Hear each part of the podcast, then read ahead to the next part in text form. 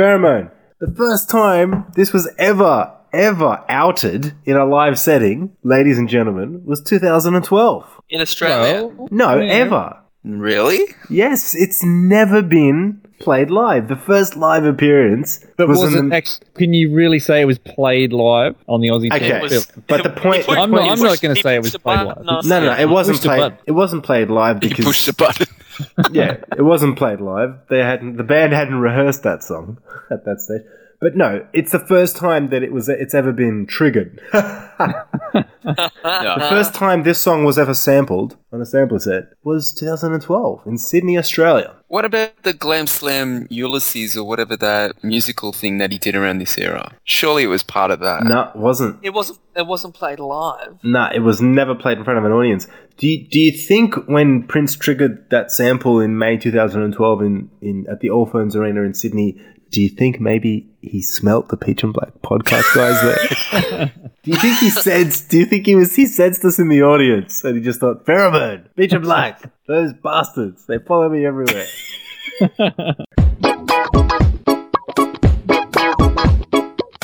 oh no! My name is Slow Mo. no one was looking.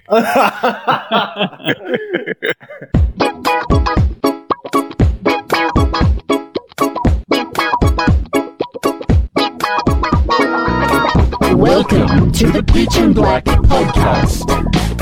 Your central place to hear unofficial news, reviews, trivia, and intelligent discussion on all things happening in the Prince world.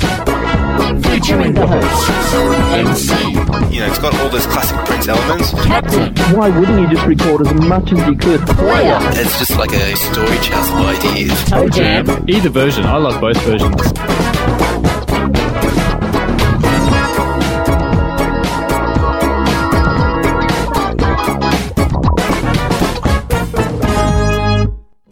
Hello, hello, hello, and welcome to the Peach and Black podcast.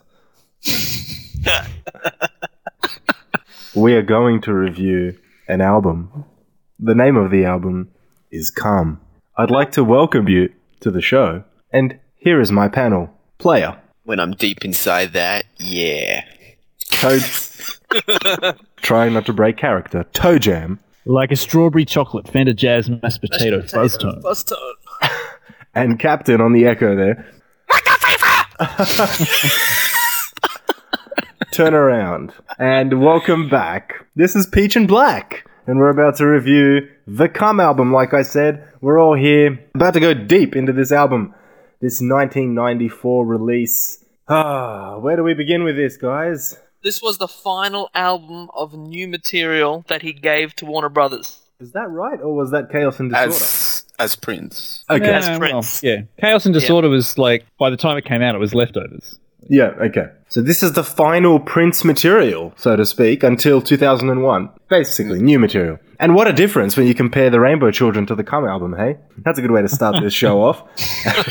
When you think about it, we've gone from "Can I suck you? Can I ahem you?" to "What the duck?" What the duck? the 15th album by Prince. He was, um, I think, still under exclusive contract to Warner's, Warner Brothers Recording Company. And this was released, what, August 94? Yep. August, 16th. really an interesting time in his career because he is going through this name change um, and has been going through the name change for the last you know two years probably from 92 onwards 92 93 era and just before the gold experience albums released and everything that follows so this is like the the tail end of that of that whole era really because by the time 96 came around he's quote unquote free so yeah it's an interesting it's an interesting time in his career speaking of this era 94 it's one of captain's favorites favorite oh, eras obviously Yeah. but this album, Prince didn't tour it. You know, it was released as a contractual obligation, supposedly, to very little fanfare. And that was really it, wasn't it? I mean, he even himself said that the relationship wasn't particularly great, wasn't particularly healthy. Did, didn't they? Every time this album was kind of discussed, it was basically known as the contractual obligation. Basically, it wasn't seen as a serious addition to the discography. Am I right in saying that? Or I think so. Like, um, I remember when I found this album, found it in like a you know bargain bin, um, and it was maybe a year or two after I'd sort of got into Prince, and I'm like, what the hell? What's, is this an album or is this like a best of? I didn't even know it existed. And yeah, because you know you, when you start getting into it, you look up and everyone's you know Purple Rain, Sign of the Times, and even stuff like Emancipation was more well known than this. I think. Yeah. which is very, very sad. This Yeah, is that's way right. better than bloody Emancipation. Well, we're going off early. But the, the whole point was that Prince was marketing this as old music, as, as something that he had done, and he was preparing the world for everything else, wasn't he? For the gold experience and everything that followed. So, even on the cover, you know, he's got his. It's like a um, you know, Funeral it's like a yeah, whole funeral theme and the the date of his death essentially, and the black and white. You know, it's really sort of saying this is it. yeah. And it, and it charted very poorly. I mean, it didn't sell very well, it didn't chart very well, wasn't promoted very well. But when you think about this was recorded, this album, the majority of it was recorded in, you know, 92, 93, um, maybe early 94 at the, at the, at the latest. This is like a key period of creativity in his, from a career perspective. So he's really on top of his game, definitely. you know? He's just done Diamonds and Pearls, he's just done the Symbol album, he's got all these other projects happening in the background for other artists and NPG Exodus and all this kind of stuff is, is about to emerge. And he comes out with this, you know, usually when somebody re- releases an album, they do something with it and he does nothing. He just says, oh, I'll release it if you want.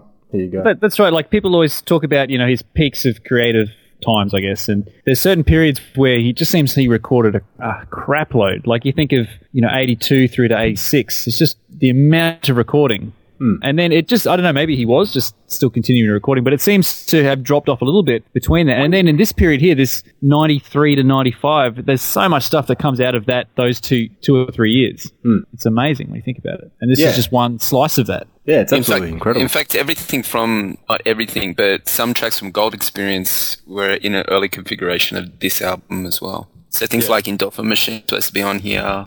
I don't know. It's really Interactive. yeah. It's hard to tell because like uh, all the songs on this album are like one word name, like titles. And like if you look at Endorphin Machine, it's not, not two word name. It's all sort of bunched into one. Same with like Let It Go, kind of it cheats it that way by putting it all together. But you know, you look at Gold Experience. There's Shy. There's 319 now. yeah, yeah. yeah. Every, all those are one word titles as well. So gold. So there's potentially like Dolphin, yeah, Shush. Yeah. So like there's potentially songs on that album that could have been on this one just because they were all one word titles. Yeah, I think Dolphin was on an early configuration as well. So it's like mm. it's all coming out during the same time. and when you think about it, if if we're saying that you know maybe a song from the Gold Experience or a few songs from the Gold Experience could have ended up on this album, it's interesting because "Come" is touted as like the death of Prince. You know, so it's just that's just strange. You know, I wonder I wonder what what we would have been talking about if Interactive and Endorphin Machine would have ended up on this instead of the Gold Experience. Well, it does make you wonder what if this was the last Prince album? What if nothing else came after this? We'll get to my review, so you'll know my thoughts. That's for sure. so, without further ado, why don't we go into the um, track by track song analysis and discussion, and, and get into the swing of things, the new Jack swing of things. You'll know why I said that in a second. And start off with the title track, which is Come. "Come." You should do that, girl.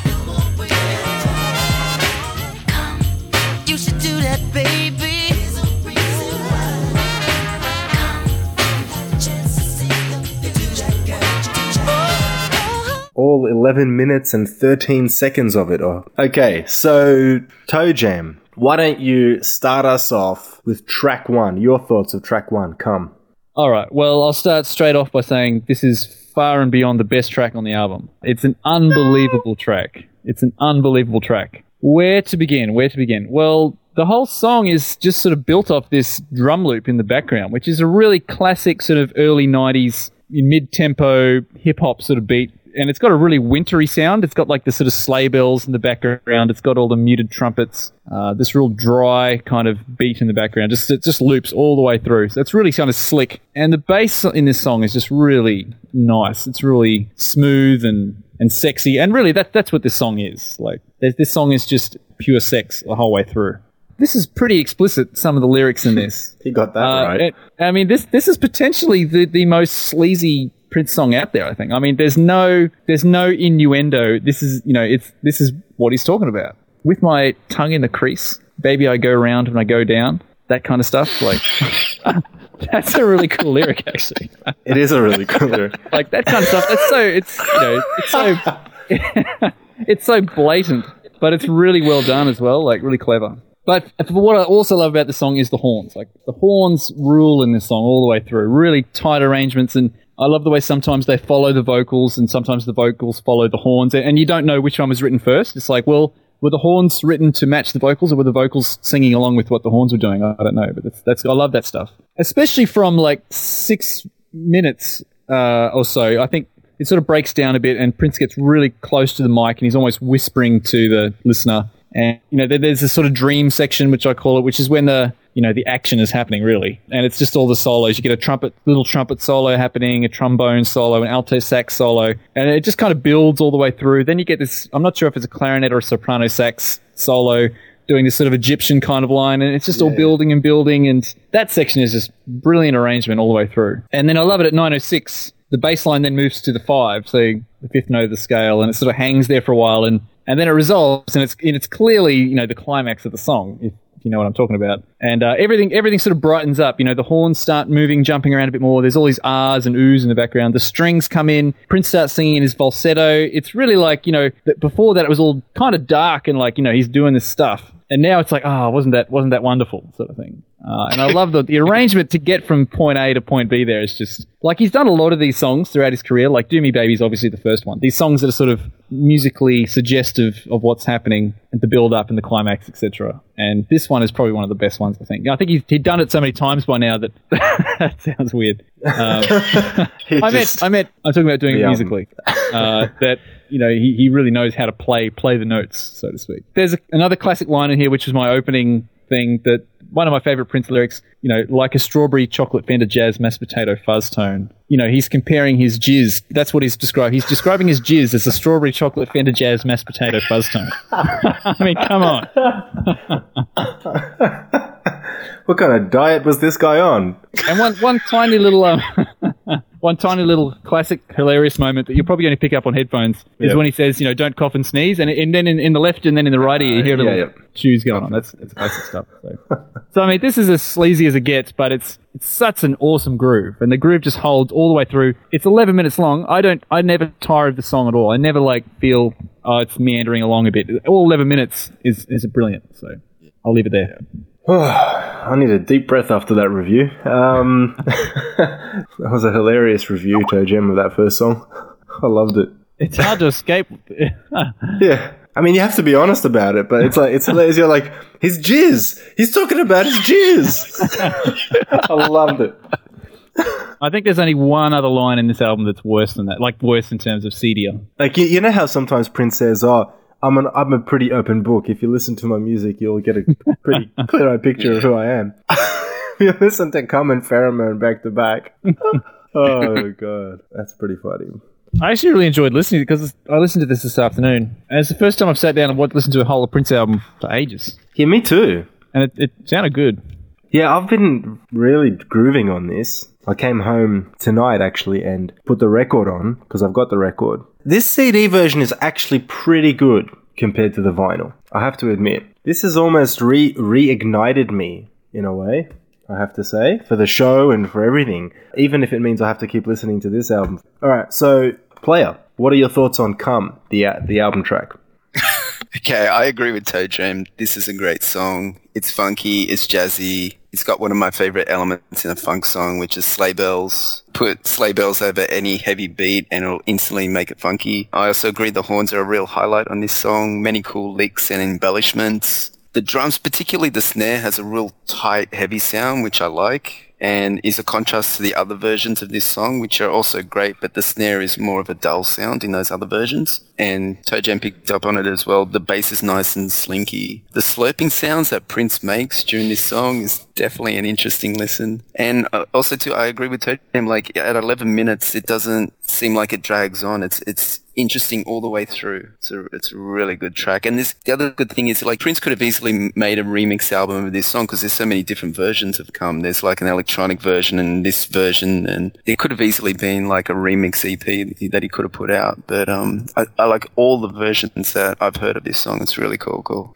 So sorry, what about the Nile? Saying you read Nile Rodgers thing? Yeah, I read Nile Rodgers' autobiography, and he and he's talking about how he writes songs, and he has a certain technique that he writes, and it's called DHM, which is deep hidden meaning. So, do you guys have any idea what the DHM of this track is? The what? The DHM? Yeah. Say that again. When he writes songs, like he deliberately puts in what he calls the deep hidden meaning. So every song that he writes to make it successful, it must have a DHM in it. He, uh, he calls it DHM for short. So does anyone know what the DHM of this song is? Can I just quickly say the DHM isn't necessarily audible, right? It's like a you're talking about like a an actual hidden meaning in a song. I think what Toe Jam said is totally true. It's all out there. Yeah, Yeah. I was going to say it's deep in its meaning, but it's not hidden. No, that's right. It's just DM. Yeah. No, but I've heard a lot of people um, say this is like, in some terms, a spiritual thing as well. You know, in the start of the other electronic version, the one that's on the Beautiful Experience, it starts, it kind of opens with, this is the dawning of a new spiritual revolution. Like, you know, he mm. refers to spiritual themes in this song, as well as it being sort of the overtly sexual as well. So Spiritual themes? Are we listening to the same song here? look into it, you'll find it. You would agree in Prince's career, like he sort of sort of treats sex in a way as a kind it's of all like part of relig- it. Yeah. yeah experience akin to a religious experience.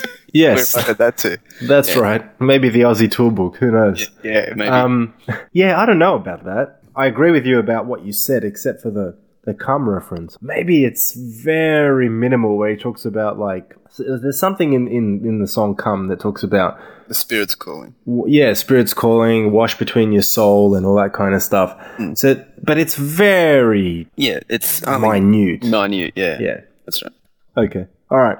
This is a um. It's a filthy song. Toe Jams mentioned that, but he didn't use the word filthy, and I'm about to. This is absolute filth in the best possible sense, though. And I know that almost sounds like a contradiction in terms, but what I mean by it is it's just nasty. It's overt, but it's not. It doesn't seem disgusting to me when I listen to it. There are other overtly sexual songs or songs that reference sexual innuendos and actual overt sex itself. But this one does it in a way that just, it's kind of like it wears its heart on its sleeve. It's all done, forgive the pun, in good taste. Yeah, you got that right. I mean, yeah, the tongue and the crease go around when I go down. Not only is that a great line, it's a funny line. It's just absolutely hilarious. But he, But- what's what makes it hilarious is that like he's not singing it like a joke.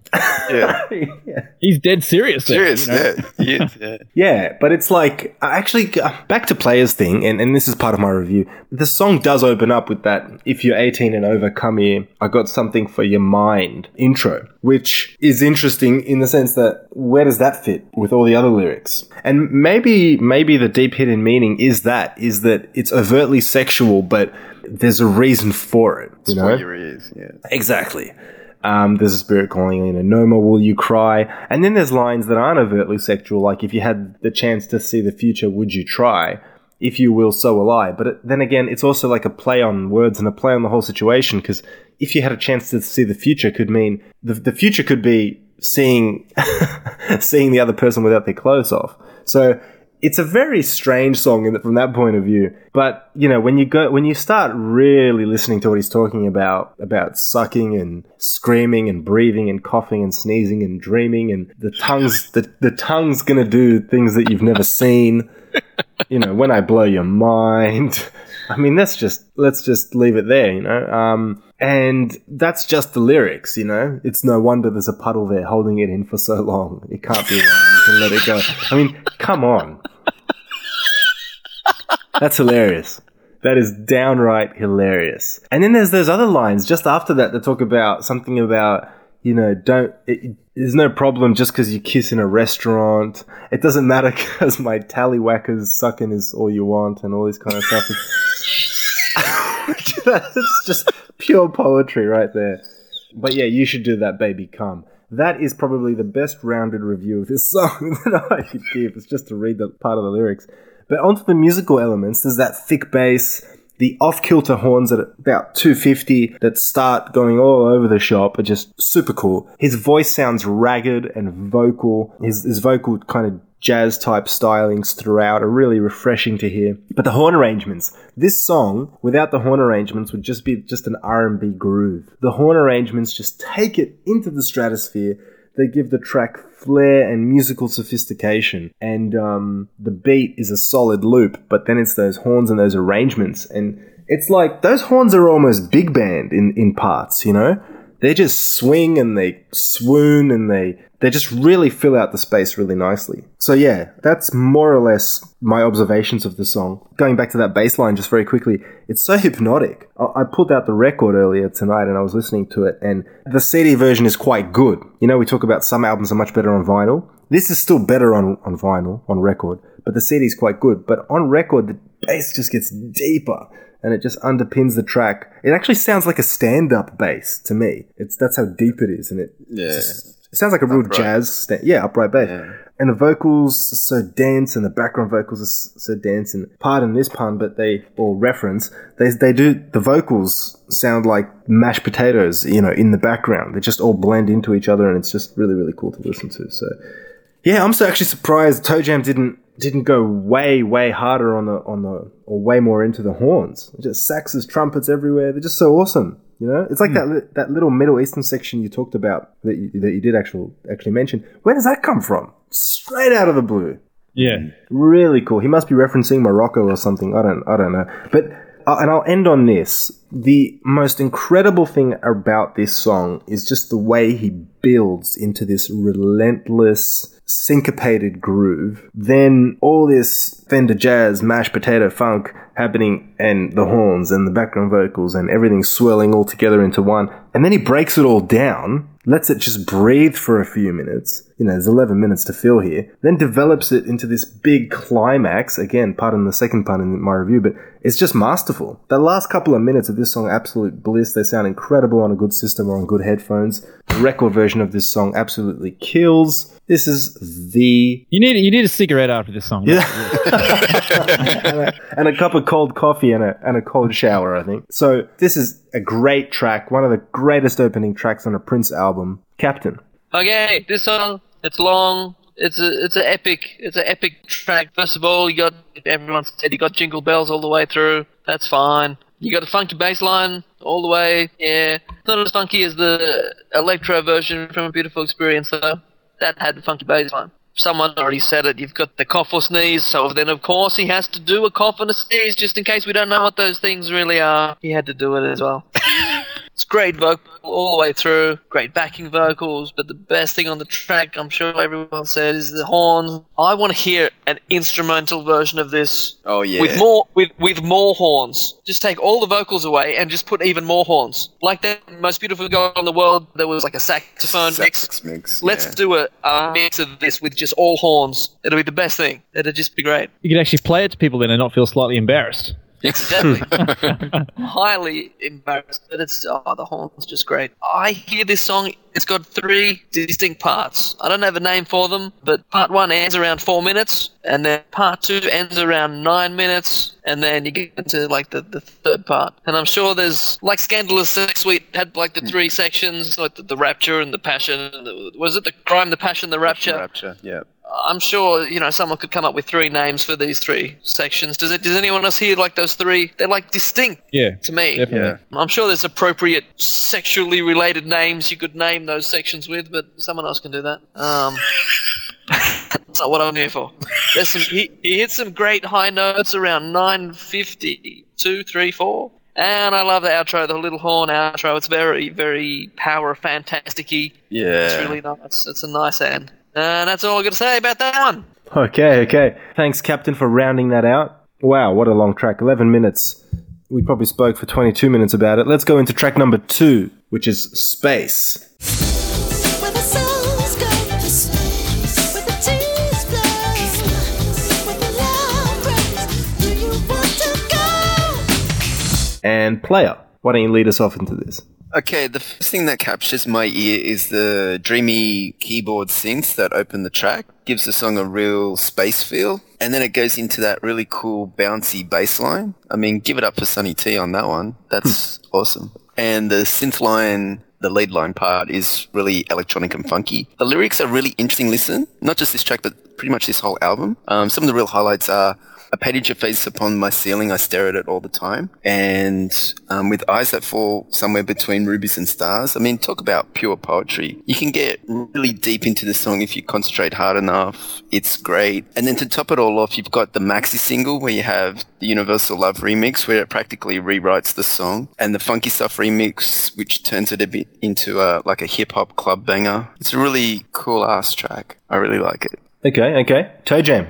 I like the song too. Uh, it's it's kind of similar to come in, in, in the tempo and the groove, and so in that sense, I find I kind of it gets a bit lost when I'm listening to it on the album. I think if if this was the opening track, I'd probably rate it higher because it is a really good song. Some little sneaky bits. I like the little click going on. It's like a finger click every second bar on beat four and, which is Yeah. just sort of there all the way through. That's a nice little effect. And I like the second verse. And actually, as I was listening to this, and I wrote down, oh, there's the second verse. There's different stuff, you know, stuff happening in the background. I thought, you know, he does that a lot actually. Like he has the first verse, he has the chorus. Then the second verse comes along, and and to make it a bit more interesting, he adds that. That's when he starts to play around with the arrangement a bit. And in this one, it, it's all like little harps and plucked strings and things like that. And I thought, now that I think about it, he does that a lot. Like it's a really interesting compositional tool. You know, like when it comes around to the second verse, rather than just doing it all the same, you, you change it a bit. You add some little effects and take something out here and there, just to it feels like it's moving along. Yeah. And in the background of the song, you've got this like loop of this ooh ah, like that just sort of runs pretty well all the way through the song. So if, if anything, it's probably a bit too thick. I think. I think there might be just too much. Not too much. hap- What is happening is just it's all a bit too rich and thick. I think maybe a strip down it would have been a bit better. That's just my opinion. But I think the highlight of the song is at 405 when that high pitched synth comes in. They're playing this real sort of Asian-y pentatonic thing, and it only lasts for like 20 seconds. But uh, when that note comes in, it's like ah, that's really nice.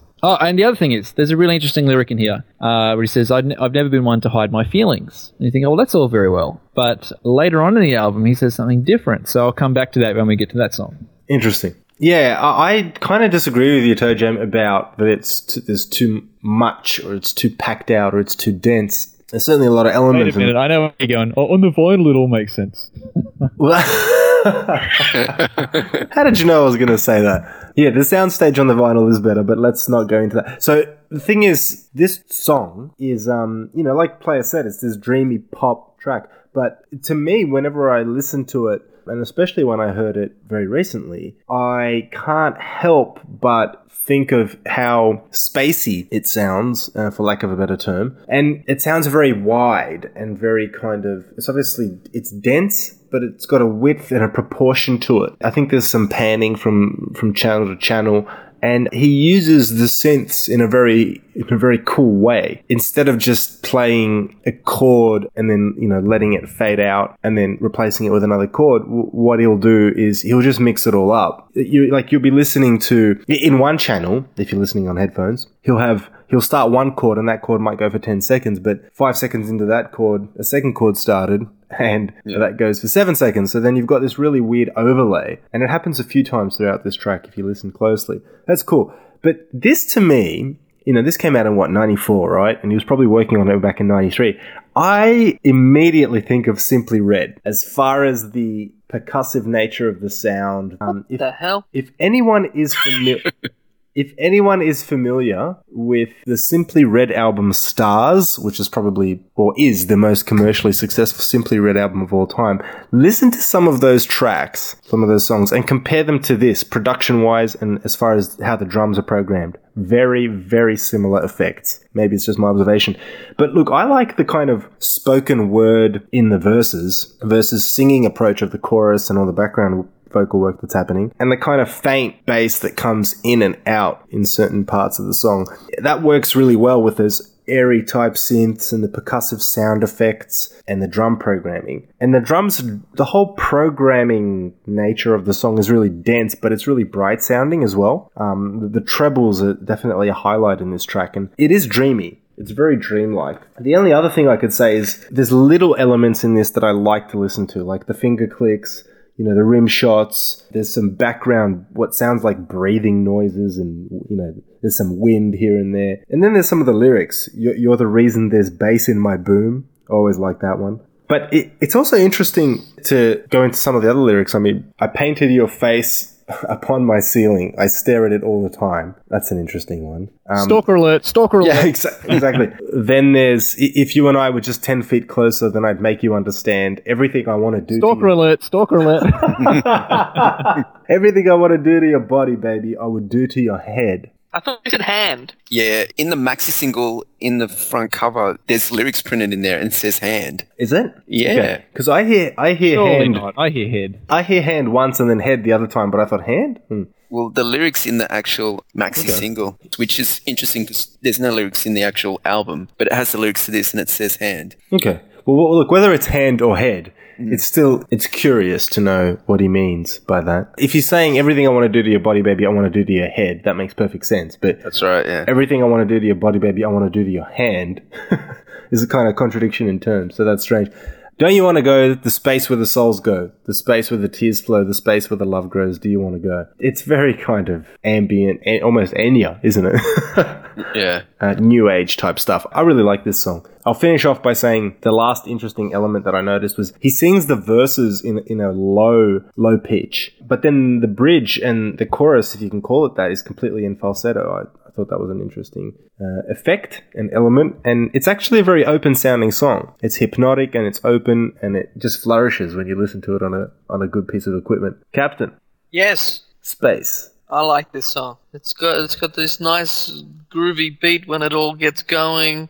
The the percussion is what makes this track. If you took out all the percussion stuff, I think this would be super boring. I mean, all the different stuff that's going on and it's bouncing left to right the whole song. Without that, it'd be just nothing. I think. And you got all the you got these lush backing vocals, which you know that's what he does. But there doesn't seem to be much to this track, instrument wise. There's not much else going on. And on the other hand, it sounds so busy, but there's not much going on. It's weird. And there's little drum fills all over the place when you listen Yeah. to it. And little keyboard bits moving in and out here and there. And of course, classic Prince, just in case we're not sure we're really in space, there's like these NASA transmissions just to make sure we know it's the song's about space. of course. No police siren though. So we're, we're clearly in No. space because there's no police siren. There's no police police scanner. Yeah.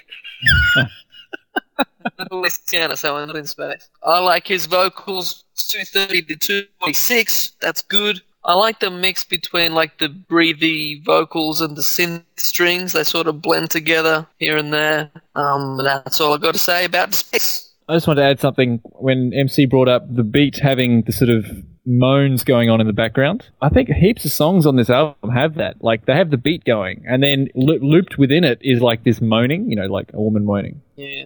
uh, which is you know pretty Pheromone, Pheromone's interesting. got it. Yeah, space definitely has it. Come might have it, but it's it's an interesting effect. Uh, a third track on this album, very interestingly titled song, Pheromone. Pheromone. The song is called Pheromone. Yeah. Track number three, Pheromone. Pheromone,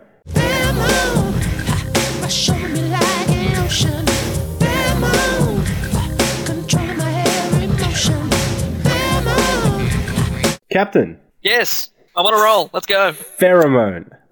this song starts, come, and then a huge wave sound.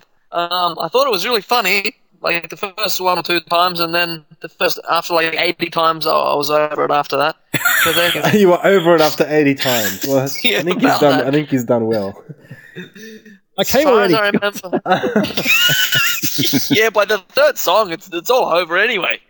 Jeez, Cap- Captain spent by the third song. So. Oh, you got 11 minutes. You got 11 minutes, and then another like what four? That's it. That's 15 minutes. I'm done. Forget it. It's done twice over. As far as I remember, this first ad, it was like there was an instrumental version on something on BET, like some music video show, and that was like I think way before the album even came out. But it's got a killer beat. This song, the drum, the drum sound, the snare. Holy moly, it's got a sound.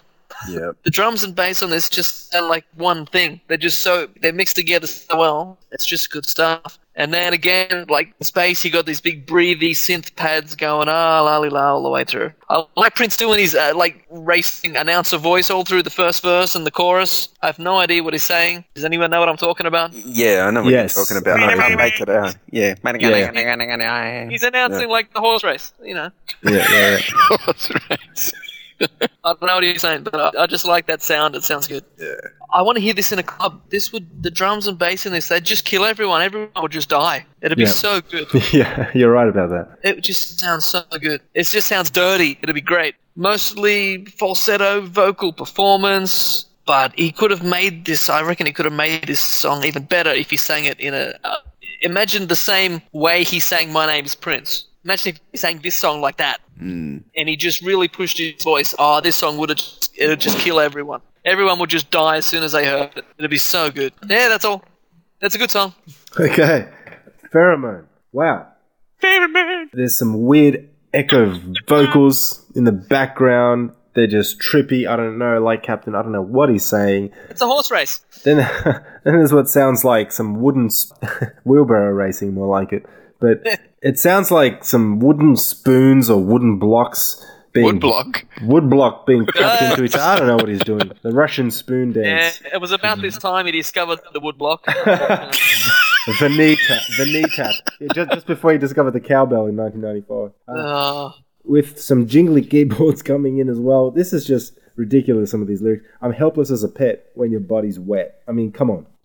see, and now that lyric. Now, I always, I think that's what it is when your body's wet, but I always hear him say when your body sweats. Every time I hear it, Then that's he- what I hear. Then he goes on to say, "When I see your naked body sweat, body sweat." Oh, And, maybe I'm you know, mixing it up. They're very obvious lyrics. I love them. They're just so overt and really obviously just nasty, really, when you think about it. And there's something great about that. There's something great about listening to that, you know?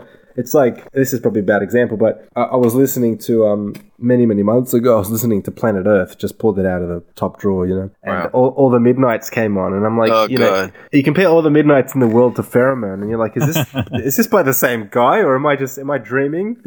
Is this all just a bad dream? Wake me up. But this is I got a club- question. I got a question. This is a club banger. Yeah. It is. Was pheromone an actual? Was that one of the ones he made a perfume?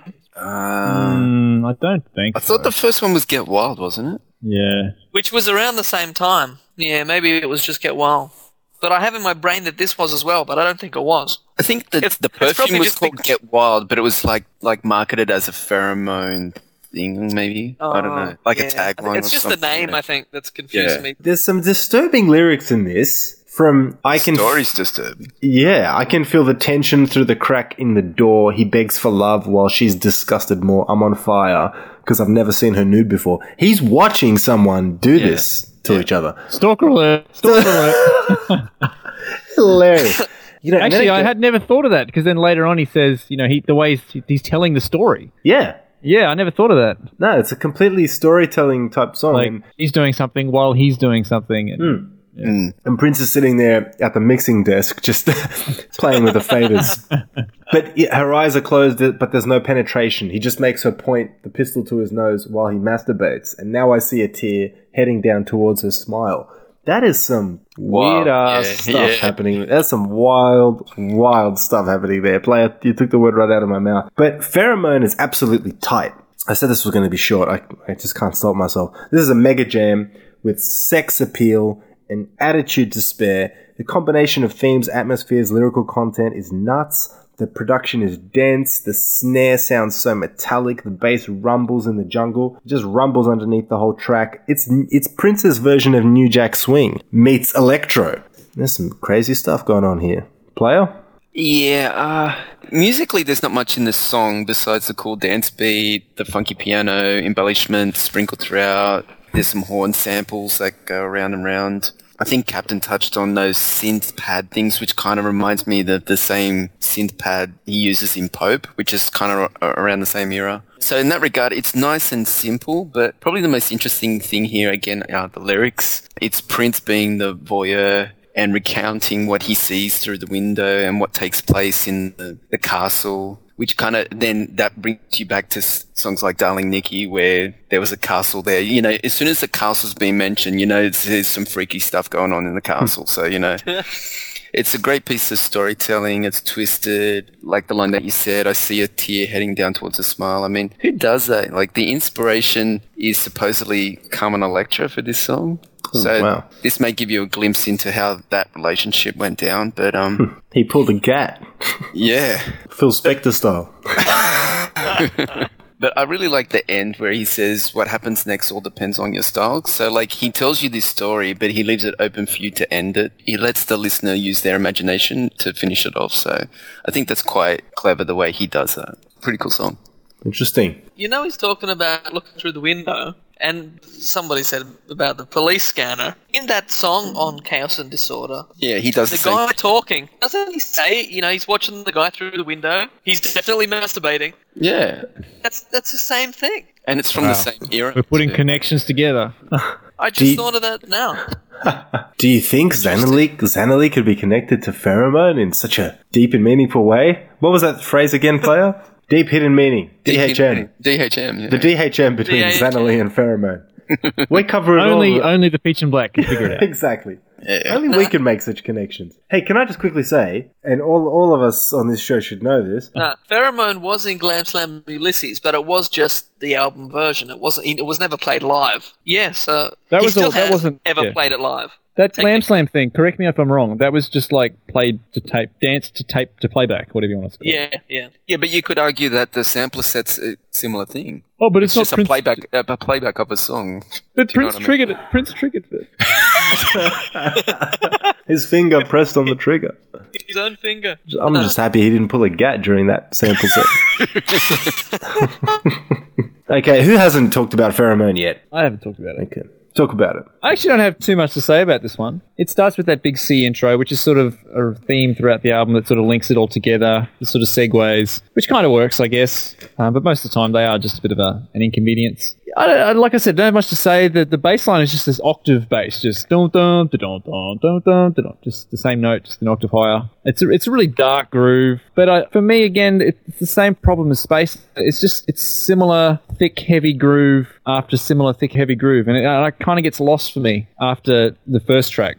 These next two just seem a bit under par uh, compared to the first track. Um, I know a lot. This song has a lot, bit of a cult following among Prince fans, but it's never really, it's never really, hasn't really hit me yet. Like, there's really only three sections to the song. There's, there's the, you know, the groove and the bass, and uh, then you've got that sort of crazy piano bit going on, that dun dun dun, sort of futuristic piano, and then you've got that wah wah wah wah wah wah wah that sort of runs through it, and and for me, that that's pretty much it. Like, that's the song. I think it's what the song's said that, about. Having said that, I haven't really looked into the lyrics too much, and and um, that whole voyeur thing, I'm going to listen to it again with that in mind, uh, and see if I can get something else out of it. But it's not bad. It's a it's a, it's a very dark group. Yeah, to, to me, it always sounded like you know that the voyeur element is is someone observing this act that's taking place, and the title of this track it it probably points to to how powerful people's emotions are when it comes to sex. Really, you know, when pe- when one person's attracted to another, they, they can just really lose their lose their heads, so to speak. Like I said, it's, it's all about it's that. all about that sort of animal instinct kind Yeah. of thing. So th- but that's I why I think think if- that song's great. I actually think it's a great song because of that. It's not necessarily what you hear, but it's what it's about and the way it's kind of um, presented to you.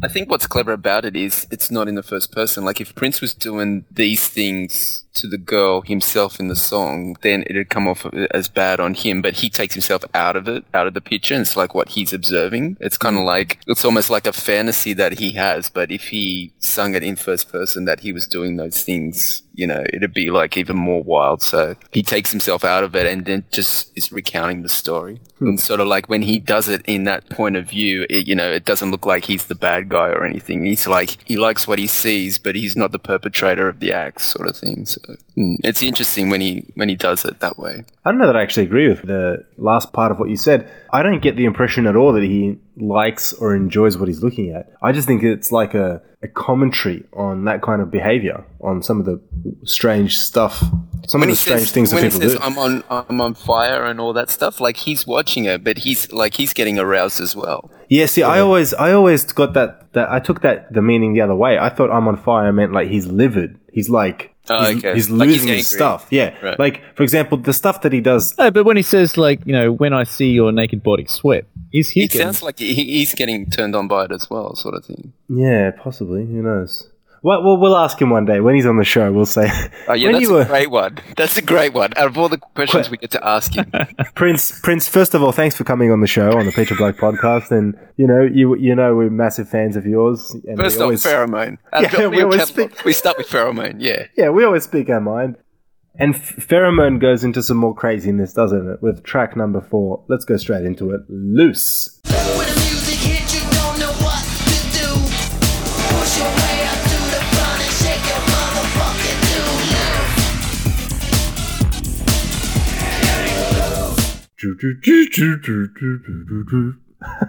That's my best impression. Um, are there any fans in the house? Play on, staring at you. Uh, No, kind okay. of. I Okay. mean, like, yeah, um, when it first came out, it took me completely off guard because Prince was doing this song on the Act One tour, and it was more of an R&B funk song. It was mixed in with Party Man, but on the album here, it's such a departure. It's hard to describe. What would you call it? Industrial dance techno? I don't know. I mean, I like the song. I don't like the one, two, three, four screaming part. But again, musically, there's nothing that stands out per se. It just sounds like a big mix of samples. The lyrics again are standout. Get your education first, then buy a pair of shoes. I mean, that's pretty cool. And I like the way he calls out the parts, like uh, guitar solo and turn around and on the one. I like it when he does that. So when you listen to it on headphones, like the way the backing vocals pan around from left to right, it's like it's spinning in your head. It's like loose and it's going from left to right, and yeah, that's pretty cool. I don't know. It's just a bit too industrial and sounding for me. It's cool. It's a cool song, but I wouldn't Okay. rate it as like one of my all-time favorites. But yeah, it's a good song. All right. Toe Jam. Loose. other than the last track, which isn't really a track at all, this is the most skippable song on the album. Oh, you're Uh, kidding. No, this, this doesn't do anything for me. This Oh, song. You are It, joking. it sounds like you know this sort of industrial techno thing was happening in the early '90s, like the Prodigy and this kind of thing is starting to build. This just sounds like a cheap imitation attempt at it, hmm. and it's just it seems a bit throwaway. I don't know. It's just the bass just sounds really cheesy to me. That dun dun dun dun dun dun. It's really cliche industrial techno. wow. And it's just like the arrange, like there's like player said, there's some cool effects and things going on. Like there's bells and whistles there, but there's nothing, no meat on it for me. And even that guitar solo on the one, you know, like it's, it, it almost seems like how am I, what am I going to do with this song? Oh well, I'll just do a section here of the guitar solo and then I'll chuck this on it. And yeah, I'm not really, I don't really get this song. I've tried a few times and it just I can't get it. The only interesting lyric though is that what player said, get your education and go and buy a pair of shoes. Like that's just weird and that like, you know, it's this dark techno song and I'm sure people listening to the stuff like the Prodigy and all this, the last thing they want to hear is go and get your education. They want to hear, no, you know, go and stuff F you to the man and all this kind of thing. And yet Prince is out there, go and get your education and buy a pair of shoes. No, I think it's. I think he's t- he's trying to connect with teenagers and um. Yeah. But you I know think that's like- what I mean. At the time, the whole thing was like, you know, rebelling against. I don't know. That's how I see it. And yet, his Prince. Yeah. He's always been know. like that. Actually, he's always been Yeah. slightly like, you know, pro, very, very much pro education, which is good. I shouldn't say Yeah. it's bad, but it just seems a bit off in this song. Yeah. Anyway, but I guess the other thing is, I always imagine this song is just about him on stage and he's seeing like this young girl like just going nuts in, in the front row, and it's like, yeah, it's just you know, come up to the front and just go nuts, you know, to my show. That's what it's about, so, which is good in that sense. But I don't, I don't really get the song. Wow. How I disagree with what you've just said. Save it. Save it, MC. Tell us what's really good about it. what isn't really good about this track? This is a nuts song. I listen to this and I think to myself, what's happened? What's happened since this sound? Since this song? Since this type of music? Where did this sound go? This is the stuff. For me, personally, lyrically, it's there's not a lot to it, right? It's just it's very carnal. It hits you straight into your gut. It's metallic, sure. It sounds like it's a rave and that bubbling bass and heaps of low end and you know he's yelling out guitar solos left right and center and turnarounds and very unrestrained that's what i love about it you never hear when was the last time you put on a prince album recently in the last 15 years and you heard something as unrestrained as this it's this mm. unrestrained unrestrained dance oriented groove attitude galore doesn't give a care in the world just loose with a with an exclamation mark at the end, you know? Listen to his vocals in this song. The power in his voice. There's a bit of a, you know, social commentary, quote unquote, but the majority of it is like just physical energy. That's what I love about this track. Many, many years ago when I first heard it, I used to skip it. Every time I put this album on, I used to skip this song. I was like, what is up with this dance beat? Now I love it. I love the panning and the effects and the, the programming in it and just the whole mix. It sounds so fresh. And sure, it sounds like a song from the early to mid 90s, but there's just something that breaks through whenever I put it on. It just breaks through my speakers and the whole living room comes alive, you know? The breakdown sounds just freaky. And, you know, he yells out for, for Michael and for Sonny. I don't even know that they're part of this track. And, and you know, mm. Tommy Barbarella. The guitar solo is just freaking insane. It's it's awesome. And if you listen to the guitar solo, it's not just like he's done it and he's looped it. Every time he plays it just slightly differently, you know? Like it's one note longer or one note shorter. It's just loose, emphatic, cool. What can you say about this song? Remember when I was talking about Steve Albini? I was talking about bringing in another producer, someone who just programs and, and records and edits stuff really raw. This is it. This is like this is I, I got a Prince. butt, I got a butt in here. like you put this on, and then go and listen to like the Chemical Brothers or the Prodigy from what they were doing at this time. This is like piss weak compared to that. I don't know that I agree with you.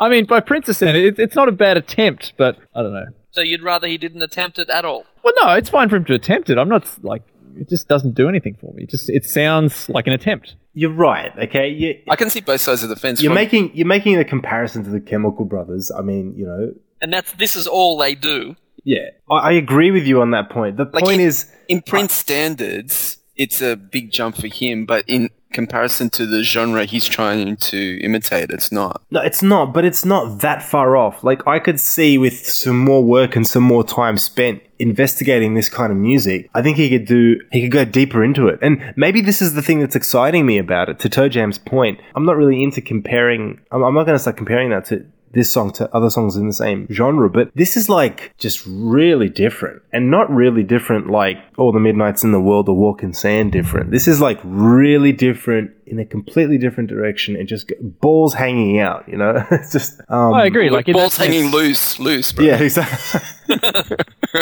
I love this. Where did, where did Prince go? Where did he go? Come back to this. I mean, you can never do it. What am I talking about? But the thing is, there's just something so raw and primal about the way this this comes across, the way it's programmed and it's performed. I love it. We were just talking about do you want him to keep doing the same old crap? Do you want him to give up? Or do you want him to try something experimental? Hmm. This is what he did in this track.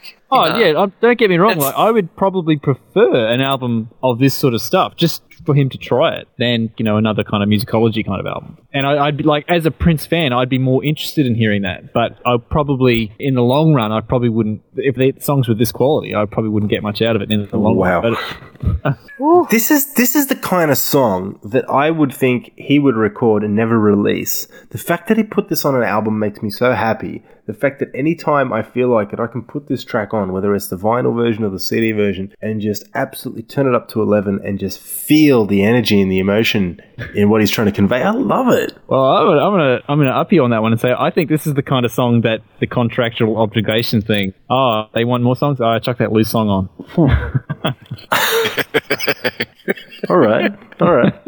You could be Well, you you could be There correct. is in there your is something to that though, because he did pull off Endorphin Machine and a bunch of other songs which he thought you know were too good to give to Warner's for the last Prince album, and so then you could say, well, this is the one he left on the album to give to them. So he, he obviously didn't think that much of it. I heard something different though. I heard Endorphin Machine and Interactive were pulled off because he bought out the Interactive game and that was credited as the symbol, so he couldn't put it on a Prince album. There was other songs as well which Yeah. were pulled as well. Yeah. Because he, he gave this album to Warner's like four different times, and they kept saying no, no, no. And he kept, and because they kept saying no, he kept taking off the good songs and making it worse and worse. And I think it was like the fourth time he just said, "That's all you're gonna get," which is just funny. They kept saying no, it's not good enough, so he just made it worse and worse, which is hilarious. Do you think it's a bad album? Or you were going oh, to Oh, get to we'll- that at the end? We'll we'll get to that. well, what do you think of this song? Which side of the fence do you sit on? Yeah, it's my go now. Yeah. This is one of my favorite tracks on this album, Mr. I Toe knew it. Jam. I There you go. See, I can imagine Captain liking this. I'm surprised MC does. It's just a, a- it's just like pheromone. It's got this killer beat, even though it's totally different to pheromone. It's just got this killer beat, and the drums and the bass they just wipe out everything. And um, I love the chorus lyrics. I mean, any chorus which says "shake your motherfucking do loose." That's one of my gonna. That's gonna be one of my favorite songs. It's just gotta be. I don't care. I mean, when this came out, this was. Oh, we've said this about a few other songs, but this sounded like the the futuristic. Well, I wouldn't call it funk, but something else. It's just dirty and grimy, industrial something. But then you can say it's industrial and it's got guitar solos all over it. And the tone on those guitar solos just kills me every time. And still, you've got these breedy synth pads all over the place, just floating around. Okay, there's a lyric in this song. Someone explain this to me. It's it's at 250, and he says, "This is what I hear. If you look real close, I've even got your power tools." Now that doesn't make any sense to me. New power tools. Isn't it what he garden? tools. Isn't it garden tools or something? See, I've, I've heard of. Sometimes I think it's power tools. Other times I think I've heard garden tools. Other times I've heard I've even got your body too. So every time I hear something different. I can't think of the lyric you're referring to, but new power tools would make sense because it's like you know the tools new- of the new power generation. New Power Pro Tools. But like in the video, like when he says that line, he grabs Mayte. So like I always interpreted it as I've got your woman as well. But why would he say garden tools? Does is that a joke to say ho? Is that what he's saying? Yes. Yes. that it? Yeah, it's a play on words of ho. Yeah. Oh, there you go. That makes sense then. Yeah. Hmm. It's kind of like, yeah, he's talking to, like, the shoe reference was like, you know, all these kids are sneaker pimping and they, like, idolize a pair of shoes over their education. Air Jordans, basically. Y- yeah, and then you've got, it's kind of like you think you're tough and, you know, you know, I've got this, you know, and, but he's saying, like, I've got your hoe, I've got, I've got the bank, the crew, you know, he's like, he's, he's trying to, like, tell you what time it is in the song, you know, and he does it with the urgency and everything. So it's, yeah, it's pretty cool. I had Air Jordans in 1994. What are you trying to say? Hmm. I had Reebok pumps. Yeah, the pumps. that's where it was at. That's where it's at. That that was cool. The pumps and the Air Jordans is like a rivalry. Anyway, that's a good All right, song. Top so- Hat Sunny. There you go. Okay, Papa. Papa. Papa, Papa.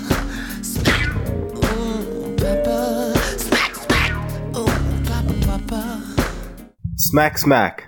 Toe Jam. Okay, well, this is a, an awesome song coming off that last one. Great storytelling, brilliant storytelling. It just it broods. It's a very brooding song. I love the hi hat in this song. It's just um, sort of tinkering along. It, it sort of gives you this impression that yeah, there's something going on in this story. Uh, and the snare in this song is is amazing. It doesn't come in at the beginning. It, I think it comes in when he says you know he was snatched by his puppet, and then the snare comes in. And from that moment, that's when the song starts to build. I think this is going places. Yeah.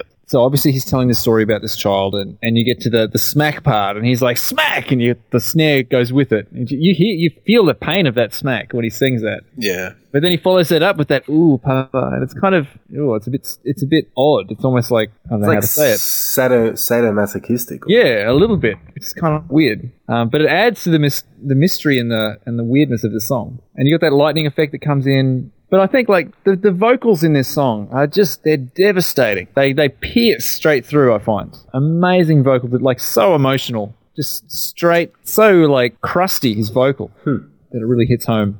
The most interesting line in this is when the father says like, "How come I don't love my woman?" and then boom. Well, that's pretty dark stuff. Like no holding back. But then you've got this whole section at the end, you know, don't abuse children, or else you'll turn out like me. The meaning behind that is very is very vague. Is, is he saying that he was abused, or is he yeah. saying that because he's got this reputation of being this freak? Like, does that make sense? Like, yeah, I know what you're saying. So yeah. is it was he saying he was abused, or was he saying they'll turn out like a freak, like me, like you guys all think I'm a freak? Um, so I find that very interesting. Uh, I love all the way, and then from that song point on, there's this trigger on the snare that sounds like something popping, and so and then Michael B's like da da da da da da da on the snare, yeah. and that's killer. And then it's just like this big Hendrix guitar bit at the end. It's, it's a brilliant song. Uh, and then it finishes on that, you know, always a rainbow, you know, just finishing on a positive note. But what a dark story, but what an amazing way of telling that story. Yeah.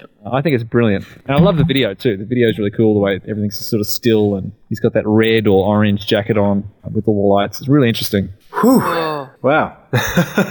Captain. Totally disagree. Oh wow. Oh, wow. Oh, You're kidding. go for Uh, it. w- with with uh, several things. This song is so fake to me. What? Uh, It sounds so forced. I don't think there's any real emotion there at all. Ever since I first heard it, it's always come off as such a fake sounding song. I'm not a big fan of this except for the end part. That's just excellent. when he sings that line, um, "How come I don't love my woman?" The, like that, his vocals there is piercing. Like Yeah. It is a he, good he may vocal. be he may be telling a story, and it may not be like you know directly from his own experience, but like it comes across like he's bringing that emotion across. Ah, not to me. That is a good vocal bit right there, but I don't get any sort of, you know, honesty from it. Wow. It's just a good vocal. He could be singing about a, his garden tools again. Wouldn't make any difference to me. I mean, I don't mind the groove of the music. It's just the lyrics. I don't like them. I mean, I Is it because you think it's like he's trying to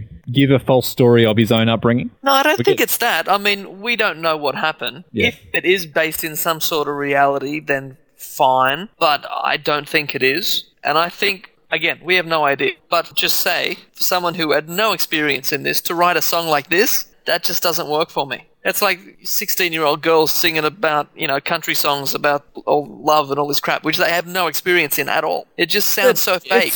Yeah, but it's, it's just it's a story. It's like whether or not it's true to me doesn't really affect how I perceive the song. I think. Ah, it does to me. It's just always sounded fake. Right near the start of the song, there's like this paper rustling, like his lyric Yeah, papers. It yeah, is so tacked on. It annoys me to death every time. Because you listen to it on headphones, it's so obviously placed there. Yeah, it is. It didn't just happen. Deliberate. Yeah. It's so oh, it annoys me so much. See, that's straight off the start of this song. It's annoying me to death, and he hasn't even said a word yet. And it's just- only two minutes and 48 seconds long, too. I know, I know. I mean, I love the sound of the bass and the guitars. I like how the music doesn't even change through the chorus. It just it's the same. The only thing is you get the, the snare hits coming later on. Apart from that, it's the same all the way through. But it's just the lyrics. I just wonder what made him write a track like this with this sort of lyrical content. It's not a topic many people cover in a song. Yeah, song. but the fact the fact that he's covering it is good. I don't know. It's just not something I'm comfortable listening to. Yeah, it's not easy That's to that's listen part. to. Yeah, it's not something you put on. Yeah, for your friends. Yeah. Yeah, Yeah, you get home from work, you put your feet up, you make a glass of wine, you have some stir fry. I'm gonna Oh, listen put to the Papa. child abuse song. Yeah.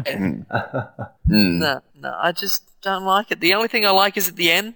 Get the best bit starts. I think two seventeen. I just want a whole song like that. If he did a whole song that music and that lyrics, I wouldn't care so much. But the the fact that he tries to make it like a dark, you know, depressing story with the music as well, that, it just doesn't work. He's done other songs where he's done like sad lyrics and happy music, and the other way around. But to do this, I just I just don't like it. Just the last bit, it's just rock your head off. It's excellent. And then there's the line, there's always a rainbow at the end of every rain. At the same time he's singing that, there's like this guitar going as well with this big wah wah. It just sounds really good. But yeah, the first part of the song, you can just chuck that. Wow. Jeez. Oh, player, are you going to agree or disagree with that? It is a strange song. It's basically a blues, opens up with some nice guitar. And yeah, I had down here the first 10 seconds that little audio bite of the paper rustling. Oh, But yeah, it does seem like it's deliberately put in there. It's like not a mistake or whatever. but what do you think Um, that's trying to symbolize? Like rolling a no cigarette or something? That's what I've always heard it as. But- No, I don't I have no idea. but it I always thought it was like his lyric papers, Oh, okay. Yeah. which I don't know. proves it's not true. He's just reading it off a paper. If it was his own personal experience, it'd be in his head. But he's reading it off a paper. No one's saying it's his own personal experience, though. No, but I just said that. Yeah. Yeah. Other than He's- you. putting that paper, like that rustling paper in there, that that says I'm reading this off a paper. No. To me, I think it's cool to play something so random in the song. It just makes it a little bit interesting. I don't know.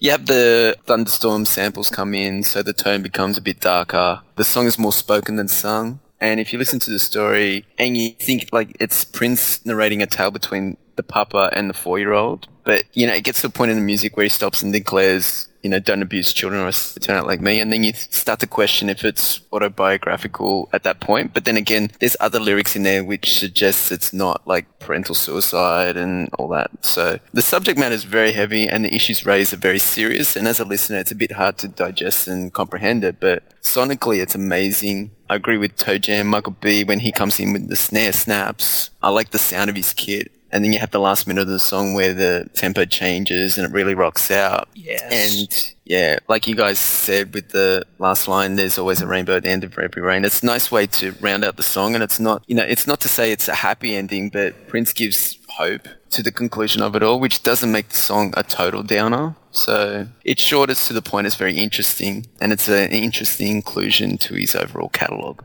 that bit where he says "Don't abuse children or else they turn out like me." Mm. That to me is totally not referencing any autobiographical thing. That's just his sense of humor, saying, "Yeah, Yeah, so- everyone thinks I'm a freak." Sometimes I view it like that as well, yeah. Yeah, it just depends. It's like I, I don't know how to interpret that line, whether it's personal or a joke or Uh, like I only- that black I humor. only- I don't know. I don't know what it is. I but- only take that as the joke.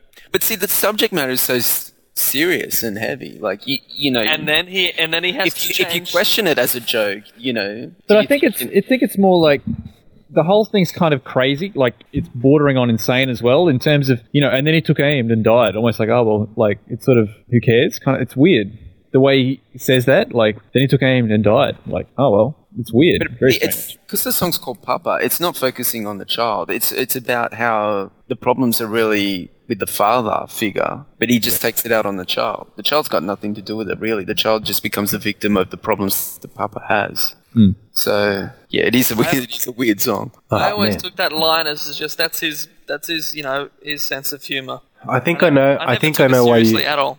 I don't know that he's being funny about it, you know.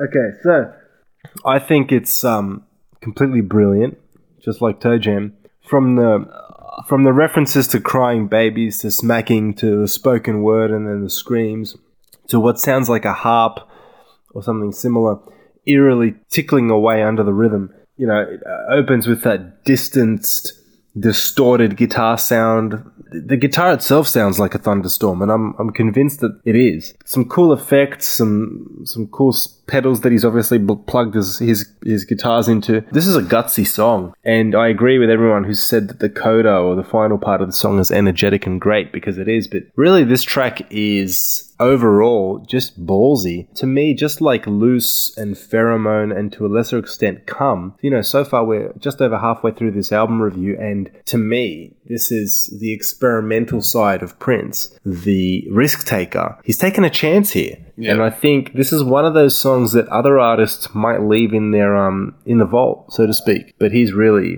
he's really putting it out there and i commend him for that this is a, this is a in 2 minutes and 48 seconds the guy achieves a lot it's very raw I think this song, I was just thinking, has he sort of done this thing before? And I thought the closest, like going back before this, what album would this fit best on? I reckon it would fit best on Purple Rain. Well, yeah, if you're talking Like- about the dad killing himself, Well, not not just that, but the sound of it as well. The sort of the sort of rock thing going on. Like he had other rock songs, but Nah, never I this s- raw since Purple Rain. I don't think. I'd say Sign of the Times. I reckon it would have fit much better on that. Yeah, I can see it going on there as well. But there's a correlation too because he calls the kid baby, and then in Purple Rain he was called the kid. Yeah, not so, So much the there's a bit of a storyline. I'm just thinking to- but more and of the even sort in the of raw storyline thing. too, like it's like the dad was pretty, you know, he had his own problems in Purple Rain, like, and you know, he took it out on the family. So there is a little bit of a correlation there as well. But that was a movie. Oh yeah, it's a well. movie, but like people always ask Prince that question: is Yeah. like, is it like autobiographical? The, and he who said, no, there's, you know, for the most part, no, but there's little bits here and there, and it's just a story that was kicked up and all that. Hmm. Same with this, there could be elements in there that he relates to, but generally, if you look at the song as a whole, you know, you wouldn't say it's an autobiographical song. Yeah. All right. All right. No, I reckon there, yeah, there has to be some truth in it, or I don't think he would have even touched this topic. Wouldn't he wouldn't have released Exactly. it. Yeah. Something's inspired him to put pen to paper. Well, speaking of inspiration and pen to paper, why don't we go into track number six? It's another single word: race. Race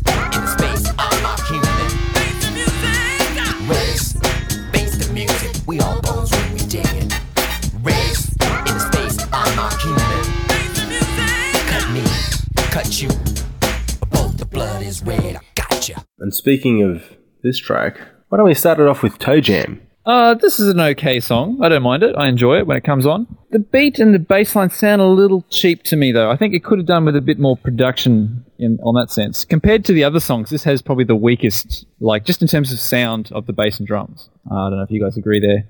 No. Yeah, the, the, the, the bass sounds a bit the bass sounds a bit keyboardy bass to me. I haven't got a whole lot to say about it because it's kind of the same sort of groove all the way through, and it's you know the verse and chorus etc. But I'm going to go on to lyrics a bit. There's some that I really agree with, and some that I don't. Interesting one. Talking so fast that they, they don't even know what they mean. I think that's a really good lyric because a lot of people do that, including me sometimes. Thank God this ain't Monopoly. That's a really funny line. I think that's that's great. But you know, the problem with that line is it's wrong. Is it?